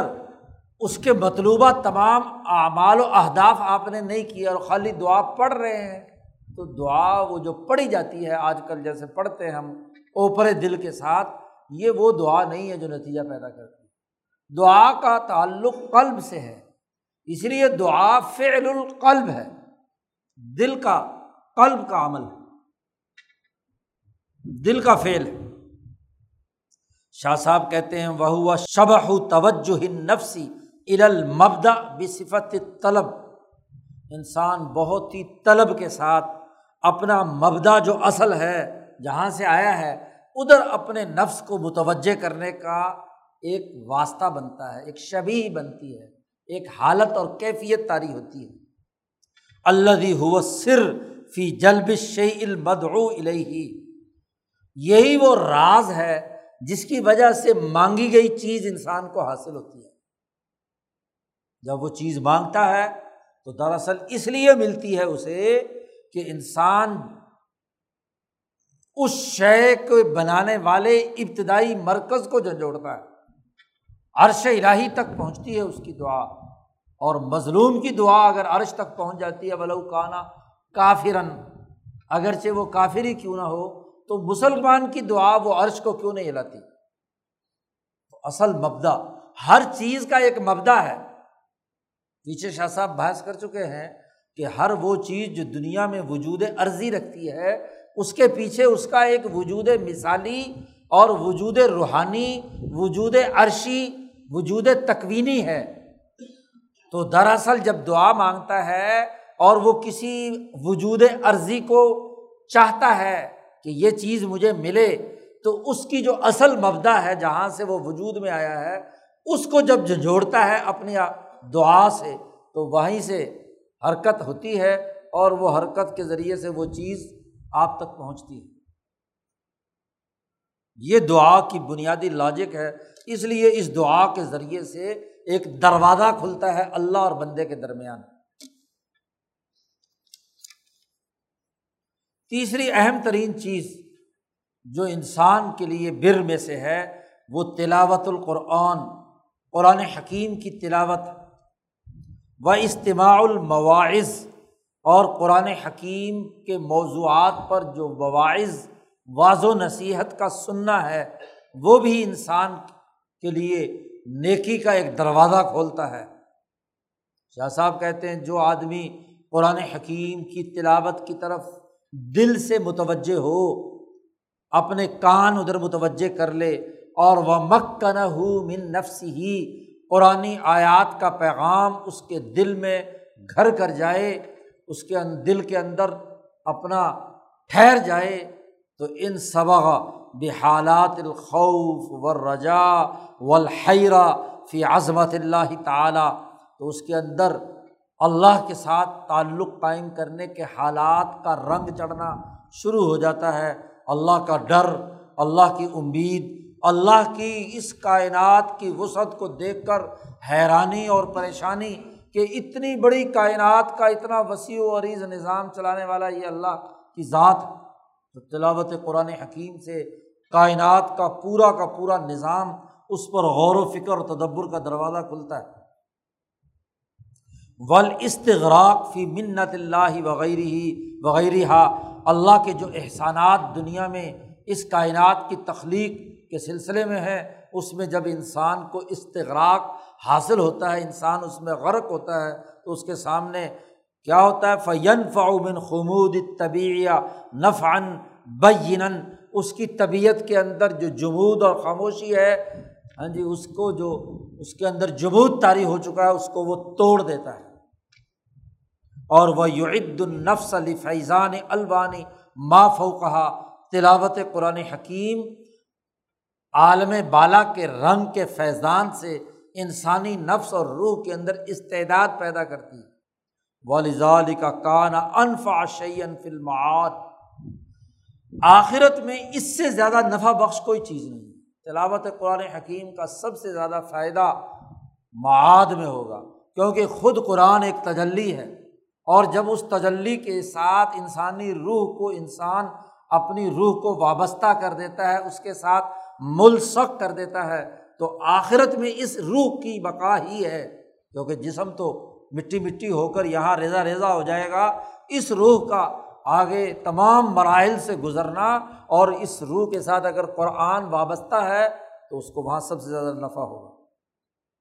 اور وَهُوَ قَوْلُ الْمَلَكِ لِلْمَقْبُورِ لَا دَرَيْتَ وَلَا تَلَيْتَ، قبر میں وہ فرشتہ جو سزا دے رہا ہوگا، وہ اس کا جملہ یہاں نقل کیا ہے، حدیث کا ایک ٹکڑا یہاں پر، بخاری کی یہ حدیث لائے ہیں، کہ جب اس کو سزا دیتا ہے، جب اس سے پوچھا جاتا ہے نا کہ نبی اکرم صلی اللہ علیہ وسلم کے بارے میں کہ کون ہے، تیرا دین کیا ہے، وغیرہ وغیرہ، اور جب کوئی جواب نہیں دیتا تو کہتے ہیں ما دریتا ولا تلیتا، ایک تو تجھے کچھ پتہ آتا نہیں ہے، دوسرا تو نے کبھی قرآن کی تلاوت نہیں کی، اس لیے تلاوت نہیں کی تو سزا بھگتنے کے لیے تیار ہو جا۔ اسی لیے وفی القرآن تطہیر للنفس عن الہیئات السفلیہ، انسانی نفس کو پست قسم کی عادتوں اور اطوار سے پاکیزہ بنانے میں قرآن سے بڑھ کر کوئی اور چیز نہیں ہے۔ نبی اکرم صلی اللہ علیہ وسلم نے فرمایا لکل شیء مثقلۃ و مثقلۃ القلب تلاوۃ القرآن، ہر چیز کو سیکل کرنے کا ایک آلہ ہوتا ہے، ریگ مار مار کر زنگ اتارنے کا ایک آلہ ہوتا ہے، تو دل کے ہاں جی زنگ کو دور کرنے کا سب سے بہترین آلہ تلاوت القرآن، قرآن کی تلاوت۔ یہ حدیث مختلف انداز میں آئی ہے، کہیں ذکر کا معاملہ ذکر کیا ہے اور کہیں تلاوت قرآن حکیم کا تذکرہ کیا ہے۔ مشکات شریف میں یہ حدیث ہے، وہاں اس کے لیے الفاظ وہاں ہاں جی ذکر اللہ کے بھی آئے ہیں، ثقالۃ القلوب ذکر اللہ۔ چوتھی چیز جو اصول البر میں سے ہے، وہ رشتہ داروں اور پڑوسیوں کے حقوق ادا کرنا، صلۃ الارحام والجیران، خونی رشتہ داروں کے حقوق ادا کرنا اور اپنے پڑوسیوں کے حقوق ادا کرنا۔ وحسن المعاشرہ مع اہل القریہ و اہل الملہ، جو اپنے ملک میں بسنے والے لوگ ہیں ان کے ساتھ اچھا معاملہ کرنا، بہترین معاشرہ تشکیل دینا، اور اہل الملہ، جو آپ کی ملت پر ایمان لانے والے، ملت ابراہیمیہ حنیفیہ پر، ان کے ساتھ اچھا معاملہ کرنا۔ وفق العانی بالاعتاق، کسی قوم کو غلامی سے نجات دلانا، یہ بھی اصول البر میں ایک اہم ترین اصول ہے، اس کو آزادی کے لیے جد و جہد اور کوشش کرنا۔ فَإِنَّ ذَلِكَ اس لیے کہ یہ تمام کام بھی رحمت اور طمانینت نازل کرنے کا سبب بنتے ہیں۔ جب کسی قوم کو غلامی سے نجات دلائی جائے، کسی بستی کے لوگوں کے ساتھ اچھے طریقے سے معاشرے کی تشکیل کی جائے، پڑوسیوں کے اور رشتہ داروں کے حقوق ادا کیے جائیں، تو یہ سب کام اللہ کی رحمت کو نازل کرنے کے لیے انسانوں میں استعداد پیدا کرتا ہے۔ اور شاہ صاحب کہتے ہیں کہ جب یہ کام ہوتے ہیں تو اسی کے نتیجے میں بہا یتم نظام الارتفاق الثانی والثالث، ارتفاق ثانی اور ثالث کا نظام انہی امور کے کرنے سے پورا ہوتا ہے کہ جب قومیں غلامی سے نجات حاصل کریں، آزادی اور حریت پیدا ہو، ان کے ساتھ اچھا معاشرہ قائم کیا جائے، رشتہ داروں اور پڑوسیوں کے حقوق ادا کیے جائیں، تو ارحام اور جیران، پڑوسیوں اور رشتہ داروں کے حقوق ادا کرنے سے ارتفاق ثانی مکمل ہوتا ہے، اور قوموں میں اچھا معاشرہ قائم کرنے اور انہیں سے غلامی سے نجات دلانے سے ارتفاق ثالث کا نظام بہتر بنتا ہے۔ اور جب کسی معاشرے میں لوگ ارتفاق ثانی اور ثالث کو درست کر لیں تو شاہ صاحب کہتے ہیں وَبِهَا يُسْتَجْلَبُ دَعْوَةُ الْمَلَائِكَةِ، فرشتوں کی دعا اسی حوالے سے قبول ہوتی ہے۔ پیچھے آپ نے باب ذکر الملائِ الاعلیٰ میں پڑھا تھا کہ فرشتے جو دعا مانگتے ہیں ان میں ایک اہم ترین دعا یہ بھی ہے کہ اے اللہ انسانیت کو عدل و انصاف فراہم کر، ان میں سے ظلم کو مٹا دے، ان کو آزادی اور حریت عطا کر۔ تو گویا کہ ان فرشتوں کی وہ دعائیں گویا کہ قبول ہو جاتی ہیں، اور جو انسان یہ کام کرتے ہیں ظلم مٹانے کا، عدل و انصاف قائم کرنے کا، غلامی سے نجات دلانے کا، اس کے لیے مالا اعلیٰ کے فرشتے دعا کرتے ہیں۔ پانچواں اہم ترین عمل الجہاد، جہاد پانچواں اہم ترین عمل،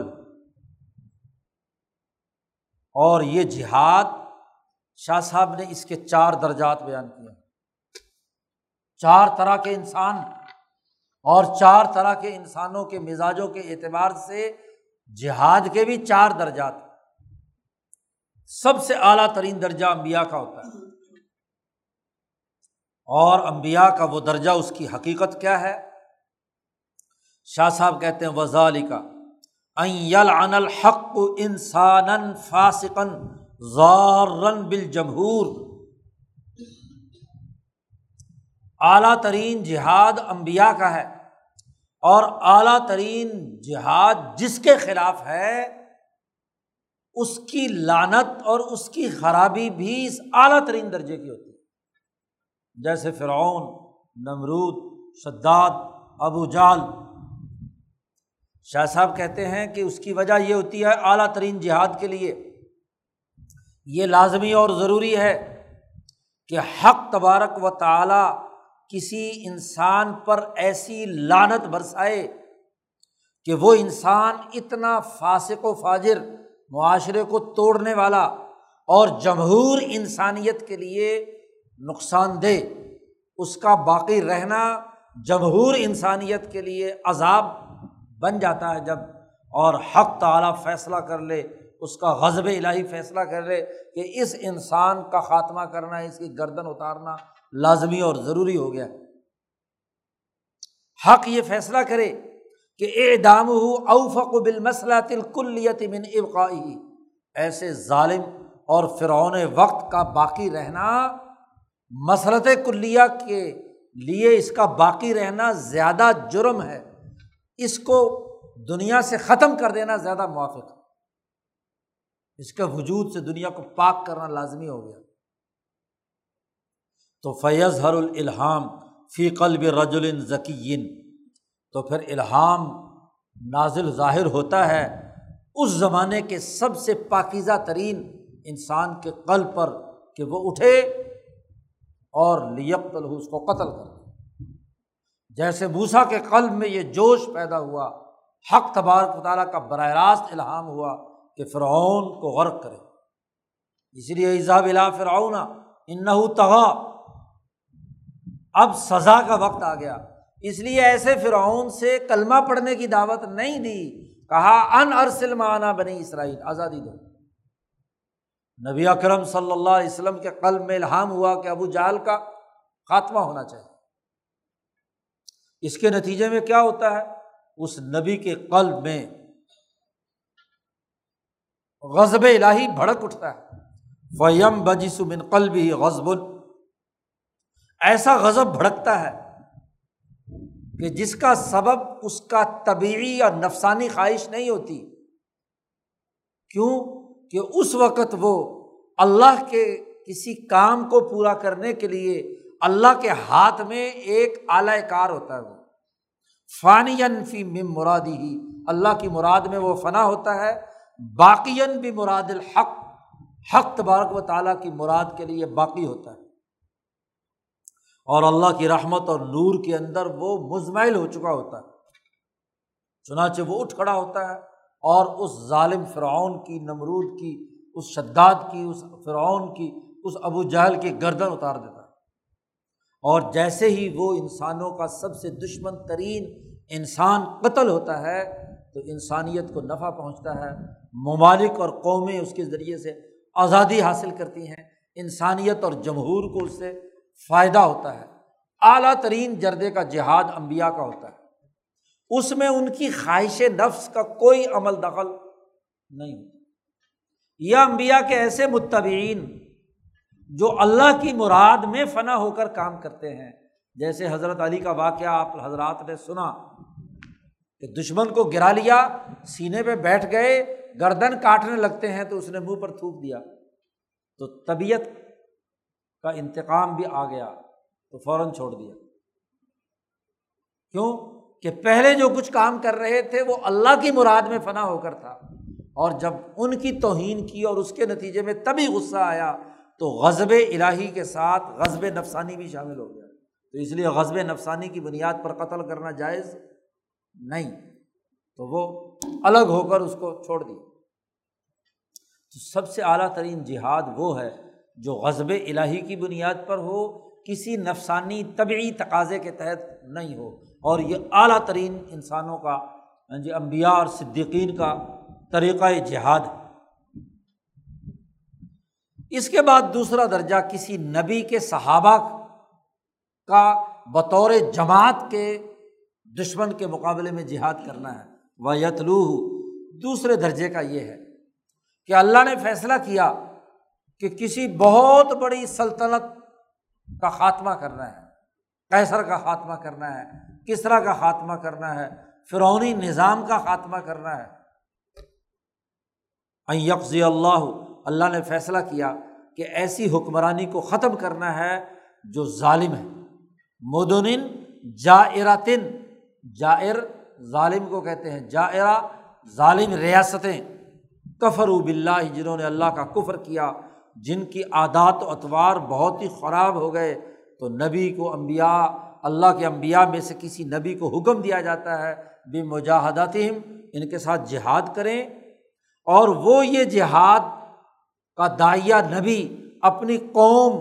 اور اپنے ماننے والی صحابہ کے قلوب کے اندر یہ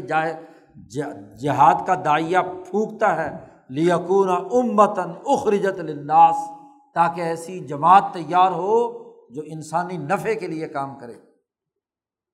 اور رحمت الہیہ اس کا احاطہ کر لے، تو وہ پوری جماعت انقلابی تیار ہوتی ہے۔ نبی دنیا سے بھی چلا جائے تو وہ نبی کے قائم مقام بن کر وہ پوری جماعت قیصر و کسریٰ کے خاتمے کے لیے میدان عمل میں ہوتی ہے۔ یہ جہاد کا دوسرا درجہ تھا جو خلفائے راشدین کے زمانے میں ہوا۔ وَيَتْلُوهُ، اس کے بعد تیسرا درجہ ایک اور ہے، اور وہ یہ ہے، یاد رکھو یہ دو درجے ختم ہو چکے ہیں، نبی دنیا سے گئے تو پہلا درجہ بھی ختم، اور نبی کی تربیت یافتہ جماعت جو صرف اور صرف نبی کے نائب اور جانشین بن کر کام کرنے والی ہے، وہ خلافت راشدہ پر ختم ہو چکا۔ اب جہاد کا اگر کوئی طریقہ باقی رہا ہے تو وہ صرف اور صرف اور صرف تیسرا ہے، جس کو شاہ صاحب نے یہاں بیان کیا ہے، اس سے کتاب الجہاد مکمل طور پر سمجھ میں آ جائے گا۔ اگر یہ کرائیٹیریا ہے تو پھر تو وہ جہاد کہلائے گا، اور اگر یہ نہیں ہے تو وہ جہاد نہیں ہوگا۔ اس نے بس جہاد کے مسئلے کو کھول کر بیان کر دیا شاہ صاحب نے. کیا کہا؟ بیتلو تیسرا درجہ یہ ہے کہ ان یطلع قوم بالرأی الکلی علی حسن ان یذبوا انفسا سبعیہ عن المظلومین. تیسرا درجہ مظلوموں سے ظلم ختم کرنے کے لیے مفاد عامہ کے لیے کام کرنا کا بالا عمل ہو تو وہ جہاد کہلائے گا. الرأی الکلی کہ کسی قوم کو یہ اطلاع ہوئی, اور یہ اطلاع کیسے ہوئی؟ بالرأی الکلی, اجتماعی مفاد, مفاد عامہ کے تناظر میں اس نے جائزہ لیا کسی قوم نے, کسی جماعت نے, اور رائے کلی کے تقاضے کے مطابق مفاد عامہ یا اجتماعی مفاد کے تقاضے کے تناظر میں اس کو یہ بات محسوس ہوئی, اس چیز کو انہوں نے اچھا جانا کہ مظلومین پر جو ظالم درندے موجود ہیں, انفس سبعیہ درندہ صفت انسان جو مظلومین پر ظلم کر رہے ہیں ان کو راستے سے ہٹائیں. وَإِقَامَةِ الْحُدُودِ عَلَى الْعُصَاةِ, اور نافرمانوں پر حدود قائم کریں اور منکرات سے لوگوں کو روکیں, اور اس کام کے نتیجے میں فَيَكُونُ سَبَبًا لِأَمْنِ الْبِلَادِ وَطُمَانِينَتِهِمْ, اس کے نتیجے میں اس ملک میں امن قائم ہو جائے اور لوگ اطمینان کی زندگی بسر کریں, اور اللہ ان کے اعمال پر ان کا شکر ادا کرے, ان کی توبہ قبول کرے, وہ جہاد ہوا. یعنی جس جہاد کے نتیجے میں ظلم ختم ہو, ملک اور قوم میں امن قائم ہو, لوگ اطمینان کی زندگی بسر کریں, وہ جہاد ہوگا, ورنہ فساد ہوگا. بڑا سخت معیار شاہ صاحب نے بیان کر دیا, یہ نیکی کہلائے گی, اور یہ نیکی اجتماعی مفاد کے مطابق ہو تو پھر تو نیکی ہوگی, اور اگر انفس سبعیہ کے لیے ہو تو وہ جہاد ہوگا, فساد ہوگا. وہ سوسائٹی میں امن کے بجائے بد امنی پیدا کرنے کا ذریعہ بن جائے, وہ سوسائٹی میں عام انسانوں کی اطمینان کے بجائے خوف کا ذریعہ بن جائے تو اسے جہاد کہیں گے. خلافت راشدہ کے بعد یعنی نبی اور نبی کی براہ راست تربیت یافتہ جماعت کے بعد جتنے بھی جہاد ہیں وہ اگر اس معیار پر ہیں تو درست جہاد کہلائیں گے, ورنہ فساد کہلائیں گے. شاہ صاحب کی اسی عبارت کو لے لو اور بنو امیہ کے زمانے سے لے کر آج 2019 تک کے تمام جنگوں اور لڑائیوں کا جائزہ لے لو کہ اگر کسی جنگ کے نتیجے میں, کسی لڑائی کے نتیجے میں مفاد عامہ بہتر ہوا, ممالک میں امن قائم ہوا, اطمینان اور سکون حاصل ہوا انسانیت کو, عام انسانیت کو, تو وہ جنگ جہاد ہے, ورنہ فساد ہے. دو ٹوک کرائیٹیریا. عجیب لوگ ہیں, آیات اور احادیث نبی اور صحابہ کے لیے اور فٹ کی جاتی ہیں یہاں انفرادی مفاد کے لیے. اس سے زیادہ تحریف قرآن میں اور کیا ہوگی؟ اس سے زیادہ تحریف جہاد کی آیات اور احادیث میں اور کیا ہوگی؟ تو تیسری قسم شاہ صاحب نے جہاد کی بیان کی ہے کہ رائے کلی کی اساس پر آپ فیصلہ کریں, اجتماعی مفاد کے تناظر میں دیکھیں کہ کیا اس کے نتیجے میں درندہ صفت انسانوں کا خاتمہ ہو رہا ہے, ریاست میں امن قائم ہو رہا ہے, اطمینان قائم ہو رہا ہے. ذرا افغانستان کو دیکھ لو, رائے کلی کا تقاضا یہ تھا, کیا وہاں امن البلاد ہوا یا اطمینان انسانیت ہوا, یا افغانی مزید تباہی اور بربادی اور آج بھی بد امنی کی حالت میں ہے, تو اس کو جہاد کیسے کہیں گے؟ اور پھر نتیجہ, شاہ صاحب نے نتیجے کے لیے بھی دو معیارات قائم کیے ہیں کہ اس ملک میں امن قائم ہو چکا ہو اور اس میں اطمینان کا سسٹم بن چکا ہو, لوگ اطمینان کی نیند سوتے ہوں. خلفائے راشدین والا جہاد تو خلفائے راشدین تک ختم ہو گیا معاملہ, ختم. بعد کے تمام جہاد اس معیار پر اترتے ہیں تو ٹھیک ہے, تو اللہ ان کے عمل کو قبول کر لیتا ہے. اب یہ عمل کسی الہام سے نہیں ہوا, الہام یا نبی کو ہے یا نبی کی تربیت یافتہ جماعت کو ہے. وہ دو ٹوک اور 100% جہاد ہے۔ باقی سب کے سب اجتماعی مفاد کے تناظر میں ان کا جائزہ لیا جائے گا کہ مفاد عامہ کے مطابق ہے، امن اور اطمینان اس کا نتیجہ ہے تو پھر تو ٹھیک ہے۔ تو ہمارے رائے پوری سلسلے کے بزرگوں نے ہاں جی اسی ولی اللہ اصول کی بنیاد پر کہا تھا کہ یہ افغانستان کا جتنا بھی جھگڑا اور لڑائی ہے یہ فساد ہے، اس کا جہاد سے کوئی تعلق نہیں۔ تو شاہ صاحب نے بےیار قائم کر دیا۔ شاہ صاحب چھٹی بات ایک اور بیان کرتے ہیں، منہا تقریبات، ایسی تقریبات جو انسان بغیر کسی اختیار کے آتی ہیں اور اس کے ذریعے سے اللہ کی طرف انسان کو رجوع کرنے کی توفیق ہو جاتی ہے۔ اعلیٰ ترین نیکیاں یا اصول البر تو وہ ہیں جو پیچھے گزر چکے، نماز روزے سے لے کر جہاد تک، لیکن بسا اوقات کسی انسان میں غفلت ہوتی ہے، بہیمیت کا غلبہ ہوتا ہے، غفلت کی حالت میں ہوتا ہے، لیکن اللہ پاک اس کو توبہ کی توفیق دینا چاہتا ہے تو مثلاً اس کو مصائب نے آ کر گھیر لیا، کوئی امراض چمٹ گئے اور اس کے نتیجے میں وہ بہت ہی پریشان ہونے کی حالت میں اللہ کی طرف متوجہ ہوا تو اس میں بر کا کوئی نہ کوئی دروازہ کھل جاتا ہے، درج ذیل دروازوں میں سے لمعان۔ مثلاً نمبر 1، منہا ان الرحمت اذا توجہت الی عبد بصلاح عملہ، کسی انسان کے کسی اچھے عمل کی وجہ سے اللہ کی رحمت اس کی طرف متوجہ ہوتی ہے۔ اب اللہ کی رحمت تو اسے انعام دینا چاہتی ہے، لیکن وہ جس زمانے اور جس مقام پر ہے وہاں کے اسباب کچھ ایسے ماحول بن چکا ہے کہ وہ کسی نہ کسی مصیبت میں مبتلا ہے نیک آدمی تو اس پر تنگی آ گئی، اور جب تنگی آ گئی اب اللہ نے رحمت دینی ہے اسے، تو یہی مصیبت اور تنگی اس کے نفس کی تکمیل کا ذریعہ بن جاتی ہے کہ ایسی حالت میں بھی وہ اللہ کا شکر ادا کرتا ہے، اس میں سے راستہ ڈھونڈتا ہے، اور بسا اوقات کچھ غفلت کے گناہ ہو رہے ہوتے ہیں تو اس سے توبہ تائب ہو جاتا ہے،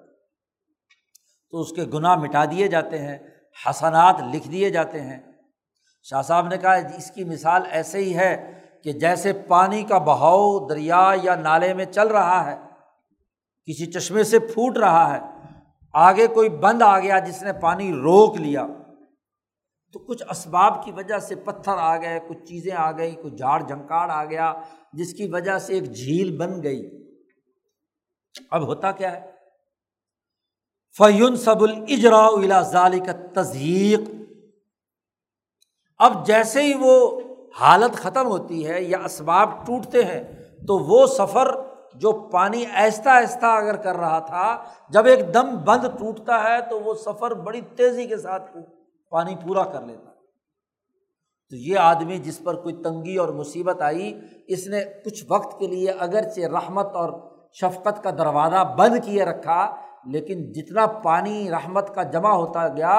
اتنا ہی جیسے ہی یہ مرض یا سبب ختم ہوتا ہے تو اتنی تیزی کے ساتھ اس کی روح پرواز کرتی ہے نیکیوں کے کاموں کی طرف۔ وَالسِّرُّ فِيهِ الْمُحَافَظَةُ عَلَى الْخَيْرِ النَّسَبِ، یا شاہ صاحب نے فلسفہ بیان کر دیا کہ اس کا راز بھی یہ ہے کہ اللہ دنیا میں کوئی نتیجہ جب پیدا کرتا ہے تو مصلحت کلیہ یا خیر نسبی کی بنیاد پر کرتا ہے کہ اس زمانے میں جو تمام اسباب ہیں وہ بھی نہ ٹوٹے اور وہ نتیجہ بھی پیدا ہو جائے۔ اس پر تفصیلی گفتگو پہلے ایک دفعہ ہو چکی ہے۔ دوسری اہم ترین تقریبات میں سے یہ بھی ہے کہ ایک مومن کو اگر کچھ مصائب حاصل ہوں، شدت کے ساتھ اس کو مصیبتوں نے گھیر لیا ہو، اتنا کہ ذاقت علیہ الارض بما رحبت، زمین تمام تر وسعت کے اس پر تنگ ہو چکی ہو، لیکن ہے مومن، تو اس کے نتیجے میں اس کے اندر حجاب طبع تھا کوئی یا حجاب رسم تھا، وہ ان مصیبتوں اور ان آزمائشوں کی وجہ سے ٹوٹ جاتا ہے، اور اس کا دل اللہ کے علاوہ ہر چیز سے کٹ جاتا ہے، وہ اللہ کے سامنے گر گڑاتا ہے اور اللہ کی طرف متوجہ ہوتا ہے۔ جیسا کہ وہ 3 صحابی غزوہ تبوک کے موقع پر جنہوں نے کیا ہے اپنی فصلوں کا معمولی سا لالچ طبیعت کا تھا اور اس کی طرف ان کا حجاب پایا جاتا تھا، لیکن پکے مخلص تھے، مومن تھے۔ 40 دن تک ان سے جب مقاطعہ کیا تو ان کے تمام حجابات، جہاں قرآن نے یہیں پر کہا ذاقت بہم الارض بما رحبت، کے زمین تنگ ہو گئی اپنے تمام تر وسعتوں کے باوجود، تو وہ ان صحابہ کے تمام حجابات ٹوٹ گئے، توبہ قبول ہوئی۔ تو اللہ پاک نے بھی کہہ دیا وعلی الثلاثۃ الذین خلفوا، اور توبہ کا آگے توبہ کا ذکر آ گیا، لقد تاب اللہ، اللہ پاک نے ان کی توبہ قبول کر لی۔ لیکن اس کے مقابلے میں کافر، وہ جو چیز اس سے ضائع ہو چکی ہے اسی کی تندر منہمک رہتا ہے، دنیا کی زندگی میں غوطہ زن رہتا ہے، یہاں تک کہ جو ایک ہی وقت میں گرفت میں آتا ہے اور سب سے زیادہ مصیبت میں مبتلا ہو کر سیدھا جہنم میں پہنچ جاتا ہے۔ تو گویا کہ اس مومن کے لیے وہی تقریب بن گئی، اس کے حجابات کو توڑنے کا ذریعہ بن گئی۔ اس لیے حضور صلی اللہ علیہ وسلم نے فرمایا کہ اگر کسی انسان کو کوئی مصیبت پہنچتی ہے تو اس کے گناہ ایسے جھڑتے ہیں جیسے درخت سے پت جھڑ کے موسم میں پتے جھڑتے ہیں، حتیٰ کہ اگر اس کے پاؤں میں کوئی کانٹا بھی چبھا ہے تو وہ بھی کسی نہ کسی گناہ کو دور کرنے کا ذریعہ بن جاتا ہے، حتیٰ کہ اگر کسی کی جیب میں ادھر اس جیب میں اس نے کوئی چیز رکھی اور جلد بازی میں ادھر ہاتھ ڈالا نہیں ملی اور اس گھبراہٹ کی وجہ سے خوف زدہ ہوا، تو یہ خوف بھی اس کو کیا ہے، اس کے گناہ کے ختم کرنے کا ذریعہ بن جاتا ہے۔ تیسری چیز کہ ایسا آدمی جس نے بہت سارے گناہ کیے ہوئے ہوں اور گناہ کے نتیجے میں چاروں طرف رکاوٹیں ہوں، اس کی بہیمیت غلیظہ کثیفہ ہو چکی ہو، اتنی طاقتور بہیمیت ہو گئی کہ ملکیت دبی ہوئی ہے، لیکن اچانک کیا ہوا کہ اس کو مرض لاحق ہو گیا، کمزور پڑ گیا، اس کے جسم میں اتنی غذا اور توانائی جا نہیں رہی جتنی ٹوٹ کر بکھر رہی ہے، بدل ما یتحلل نہیں ہو رہا پورے طریقے سے، تو ازم حل کثیر من الحامل، اور اس کے اندر ازم حلال پیدا ہو گیا، اس محمول کے اندر کمی پیدا ہو گئی، تو اس کا نتیجہ کیا ہوتا ہے، بہیمیت ٹوٹ جاتی ہے، اس بیماری کے حالت میں ملکیت بلند ہوتی ہے، اس کو توبہ کی توفیق ہو جاتی ہے، اپنے گناہوں پر ندامت پیدا ہوتی ہے، تو یہ مرض اس کے لیے ایک تقریب بن گیا نیکی کی طرف آنے کا۔ کما نرا، جیسا کہ ہم دیکھتے ہیں کہ ایک مریض آدمی جو بہت ہی کمزور ہو جائے تو اس کی شہوت بھی دور ہو جاتی ہے، اس کا غصہ بھی ختم ہو جاتا ہے، اس کی جو غصے والے اخلاق اور رویے ہیں وہ بھی تبدیل ہو جاتے ہیں، اور بہت ساری پہلی باتیں بھول چکا ہوتا ہے، گویا کہ ہے ہی نہیں۔ تو جیسے بہیمیت کمزور پڑتی ہے تو بہیمیت سے متعلق تمام رویے بھی کیا ہے، ختم ہو جاتے ہیں۔ چوتھی بات شاہ صاحب نے کہا تقریبات میں سے یہ بھی ہے کہ ایک مومن جس نے اپنی بہیمیت کو اپنی ملکیت سے کچھ توڑ لیا، جدا کر لیا، اور پھر دنیا میں جو اس نے کوئی گناہ کیے ہوئے تھے اس کے نتیجے میں دنیا میں اس نے سزا بھگت لی، زیادہ تر گناہوں کا بدلہ اسے دنیا میں ہی مل گیا، تو یہ بھی اس کے لیے تقریب ہے۔ اور یہ ایک حدیث ہے، نبی اکرم صلی اللہ علیہ وسلم نے فرمایا نصیب المؤمن من العذاب نصب الدنیا، مسلمان کے نصیب میں اس دنیا کے اندر جو عذاب اسے ملتا ہے، تکلیفیں پہنچتی ہیں، تو وہ گویا کہ دنیا میں ہی اس کا جو عذاب ملنا تھا کسی غلطی کا، گناہ کا، وہ دنیا میں ہی پورا ہوگا، اور دنیا میں جب یہ عذاب پورا ہوگا تو آخرت میں مرنے کے بعد جب اسے پتہ چلے گا کہ فلاں گناہ دنیا کے فلاں تکلیف سے دور ہو گئے، تو وہ پھر خواہش کرے گا کہ یا اللہ دنیا میں ہی میرے سارے معاملات کیا ہے، نمٹ جاتے، تو یہ بھی ایک تقریب ہے۔ تو یہ آخری قسم شاہ صاحب نے بر میں سے ایسی بتلائی جس کو تقریبات سے تعبیر کیا ہے کہ یہ انسان کو بر کے قریب کرنے کا ذریعہ بن جاتی ہے، تقریب بن جاتی ہے، ورنہ پہلے جتنے اصول بیان کیے ہیں وہ اصل اصول ہیں، جس میں نماز سے لے کر بلکہ توحید سے شروع کیا ہے شاہ صاحب نے، اصول البر، توحید، رسالت اور ایمان بصفات اللہ وغیرہ سے شروع کر کے جہاد تک، وہ اصل اصول البر ہیں، جو جماعت ان پر قائم ہوتی ہے وہ دنیا اور آخرت میں کامیاب ہوتی ہے۔ یہاں تک شاہ صاحب نے اس مبحث میں جو اصول البر تھے وہ بیان کر دیے، تو پانچویں مبحث کا عنوان تھا مبحث البر والاسم، بر سے متعلق جو اصول ہے اس کی ایک تعریف کی تھی شروع میں شاہ صاحب نے مقدمے میں، چار بنیادی دائروں سے تعلق رکھنے والا بر کی تعریف کی تھی، اور اس کے اساس پر جتنے بر کے اصول تھے وہ یہاں تک بیان کر دیے۔ اگلے باب سے اگلے چند تین چار ابواب میں شاہ صاحب نے طبقات الاسم بیان کیے ہیں کہ مبحث الاسم کیا ہے، تو وہاں اسم کی پیچھے تعریف کی تھی، اسے یاد کر کے آنا، تو پھر اگلے یہ ابواب سارے سمجھ میں آئیں گے۔ اللہ تعالیٰ ہمیں شاہ صاحب کی باتوں کو سمجھنے اور عمل کرنے کی توفیق عطا فرمائے۔ اللہم صلی علی محمد۔